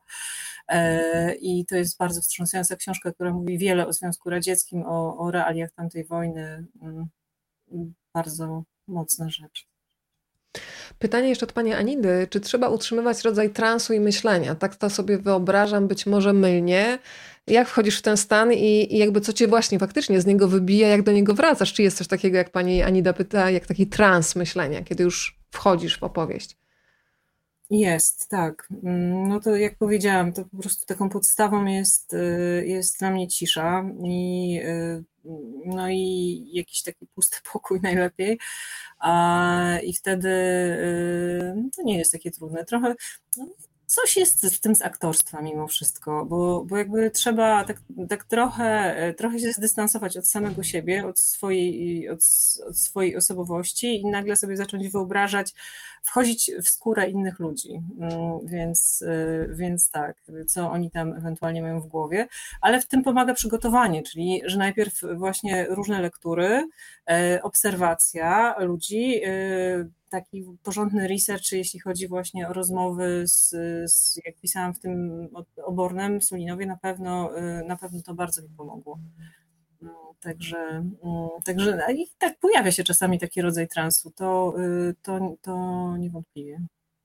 Julia, a czy to też jest y, takie uwalniające, bo kojarzyłam cię bardzo jako taką, wiesz, eteryczną, łagodną właśnie kobietę, mhm. A w tej książce jest też bardzo dużo takiego, oczywiście w odpowiednich miejscach, też mięsistego, ostrego języka, no takiego, jakim mogą się posługiwać ludzie bez skrupułów, mhm. ludzie, którzy są opanowani rządzą władzy. I pomyślałam sobie, że to też może być pewien rodzaj przyjemności. O tym też mówią aktorzy, że na przykład w życiu prywatnie by się jakoś nie zachowali, ale mhm. jeżeli mają rolę, która pozwala im tak pojechać po bandzie, ale też mhm. czują się w niebezpiecznie, bo wiedzą, że to jest rola, to jest coś, co pozwala właśnie dać upust takiej ekspresji. Jest też w tym frajda, żeby żeby używać takiego języka i takiego postrzegania świata, tak jak powiedziałaś w aktorstwie, który nie mhm. jest twój. Jest w tym frajda? Albo jest. coś takiego, wiesz, ekspresyjnego? Że to jest taki rodzaj takiego przekraczania takiej pewnej granicy, takiej wchodzenia. A, w, ja, ja, kiedyś też, y, ale to tak w liceum miałam taki przebłysk pomysłu, żeby, żeby być aktorką. A a, a, a, a pomysł stąd wynikał, e, że, e, że po prostu motywacja, że, że, że chciałam wchodzić w, jakby w umysłowość innych ludzi. Bardzo ona mnie interesowała, tak? I wydawało mi się, że aktorstwo to jest taki zawód, ale szybko z tego zrezygnowałam. Natomiast rzeczywiście ta chęć takiego przekroczenia, zrozumienia, co siedzi w głowie innego człowieka, mnie to zawsze fascynowało. To jeszcze ktoś tutaj pięknie słuchaj, skomentował chyba odnośnie tego, kiedy mówiłaś o tym, że no każdy wybór i każdy cel jest y, realizowany też jakimś kosztem. Każdy niestety ma swoje zalety, czyli oczywiście jest to odniesienie do Dzika Dzikusa, tak, tak. czyli postaci stworzonej przez twojego męża e, Krzysztofa. Pan Mirek właśnie... I Świni Malwiny. Tak, no dokładnie, bo to w sumie w Świni Malwinie się pojawia. Ja mam prawo do tego pięknego imienia. Pan Mirek napisał, że dzięki tej rozmowie, za którą dziękuję, ma kolejną książkę do przeczytania. No to Państwo mogą nie przespać y, tej nocy, bo to jest książka z takich gatunku nieodkładalnych. Tutaj taką kategorię też y, stworzę.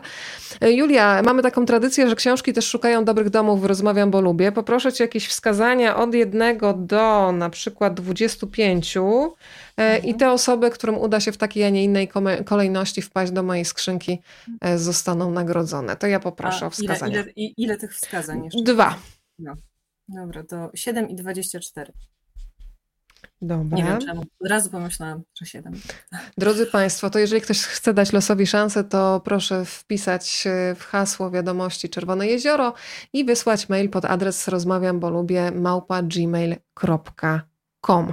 E, Julia, bardzo Ci dziękuję za to spotkanie i teraz mój wzrok padł też na takie zdanie, które myślę, że jest też bardzo aktualne, że zła nie da się wyciszyć i że ignorowanie faktów to najgorsza taktyka. I tak sobie pomyślałam, że faktycznie to reagowanie na zło, które też wymaga, myślę, na przykład dzisiaj wśród współczesnych Rosjan ogromnej odwagi, ale są te bardzo konkretne komunikaty ludzi, którzy wychodzą na ulicę i którzy bardzo dużo ryzykują. Mm, my sobie pewnie nawet nie jesteśmy w stanie wyobrazić, jak wiele, ale to zdanie jakoś teraz na finał też do mnie wróciło. Zła nie da się wyciszyć, ignorowanie faktów to najgorsza taktyka. Poproszę cię na finał o Coś w rodzaju blerba dla własnej książki, bo na pewno teraz przez najbliższe dni, miesiące będziesz się spotykać z różnymi interpretacjami Czerwonego Jeziora. E, często one nawet mogą być zaskakujące dla samego autora, że ludzie czytają coś, co nawet nie było e, gdzieś w założeniu czy w planie. Mm, dla mnie przede wszystkim to jest taka powieść i do tych miejsc nieodkrytych, wiesz, geograficznie, jak Borne Sulinowa, ale przede wszystkim do tych czasami bardzo bolesnych, trudnych i mrocznych miejsc też w nas samych.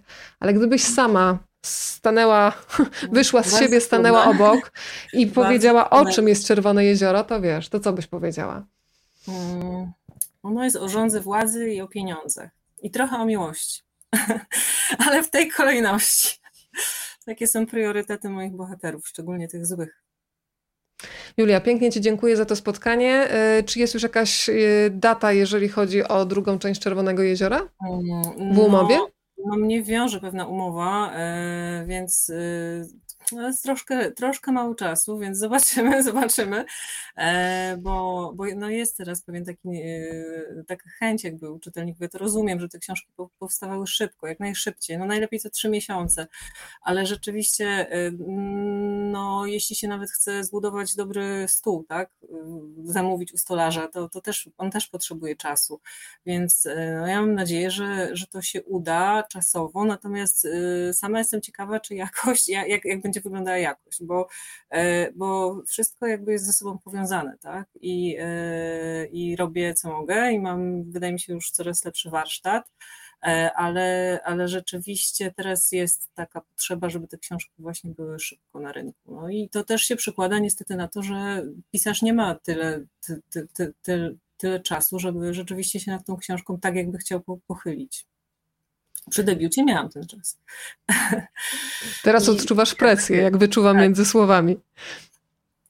Słuchaj, to ja powiem e, takie zdanie. To, co wyczekane, dużo bardziej smakuje, więc my się uzbrajamy w cierpliwość. Ty zawsze e, są tacy autorzy, którzy mówią, że nie ma takiego deadline'u, którego nie można by przesunąć, więc jeżeli uznasz, że jeszcze potrzebujesz, to e, myślę, że redaktorzy powiedzą tak, e, a ostatecznie najważniejsze faktycznie będzie to, e, jaka książka e, trafi do redakcji. A skoro już mówimy o czekaniu, to ja na Państwa też czekam 7 marca. Wtedy na pokładzie Rozmawiam, bo lubię pojawi się Ilona Wiśniewska, którą znacie do tej pory z książek dla dorosłych, a teraz pojawia się z bardzo ciekawą książką Przyjaciele Północy. Mm, dziecko w dorosłym opakowaniu, jakim się czuje, bardzo też Państwu poleca. Spotykamy się o 20.30. A dzisiaj Julia raz jeszcze wysyłam moc dobrych myśli. Bardzo Ci dziękuję i za książkę, i za rozmowę. No i ciąg dalszy nastąpi. Jesteśmy umówione przy okazji drugiej części. Jesteśmy. Julia Łapińska była dzisiaj Państwa gościem. Bardzo dziękuję za to spotkanie. Spokojnej nocy, na ile oczywiście ten spokój dzisiaj jest możliwy i do zobaczenia.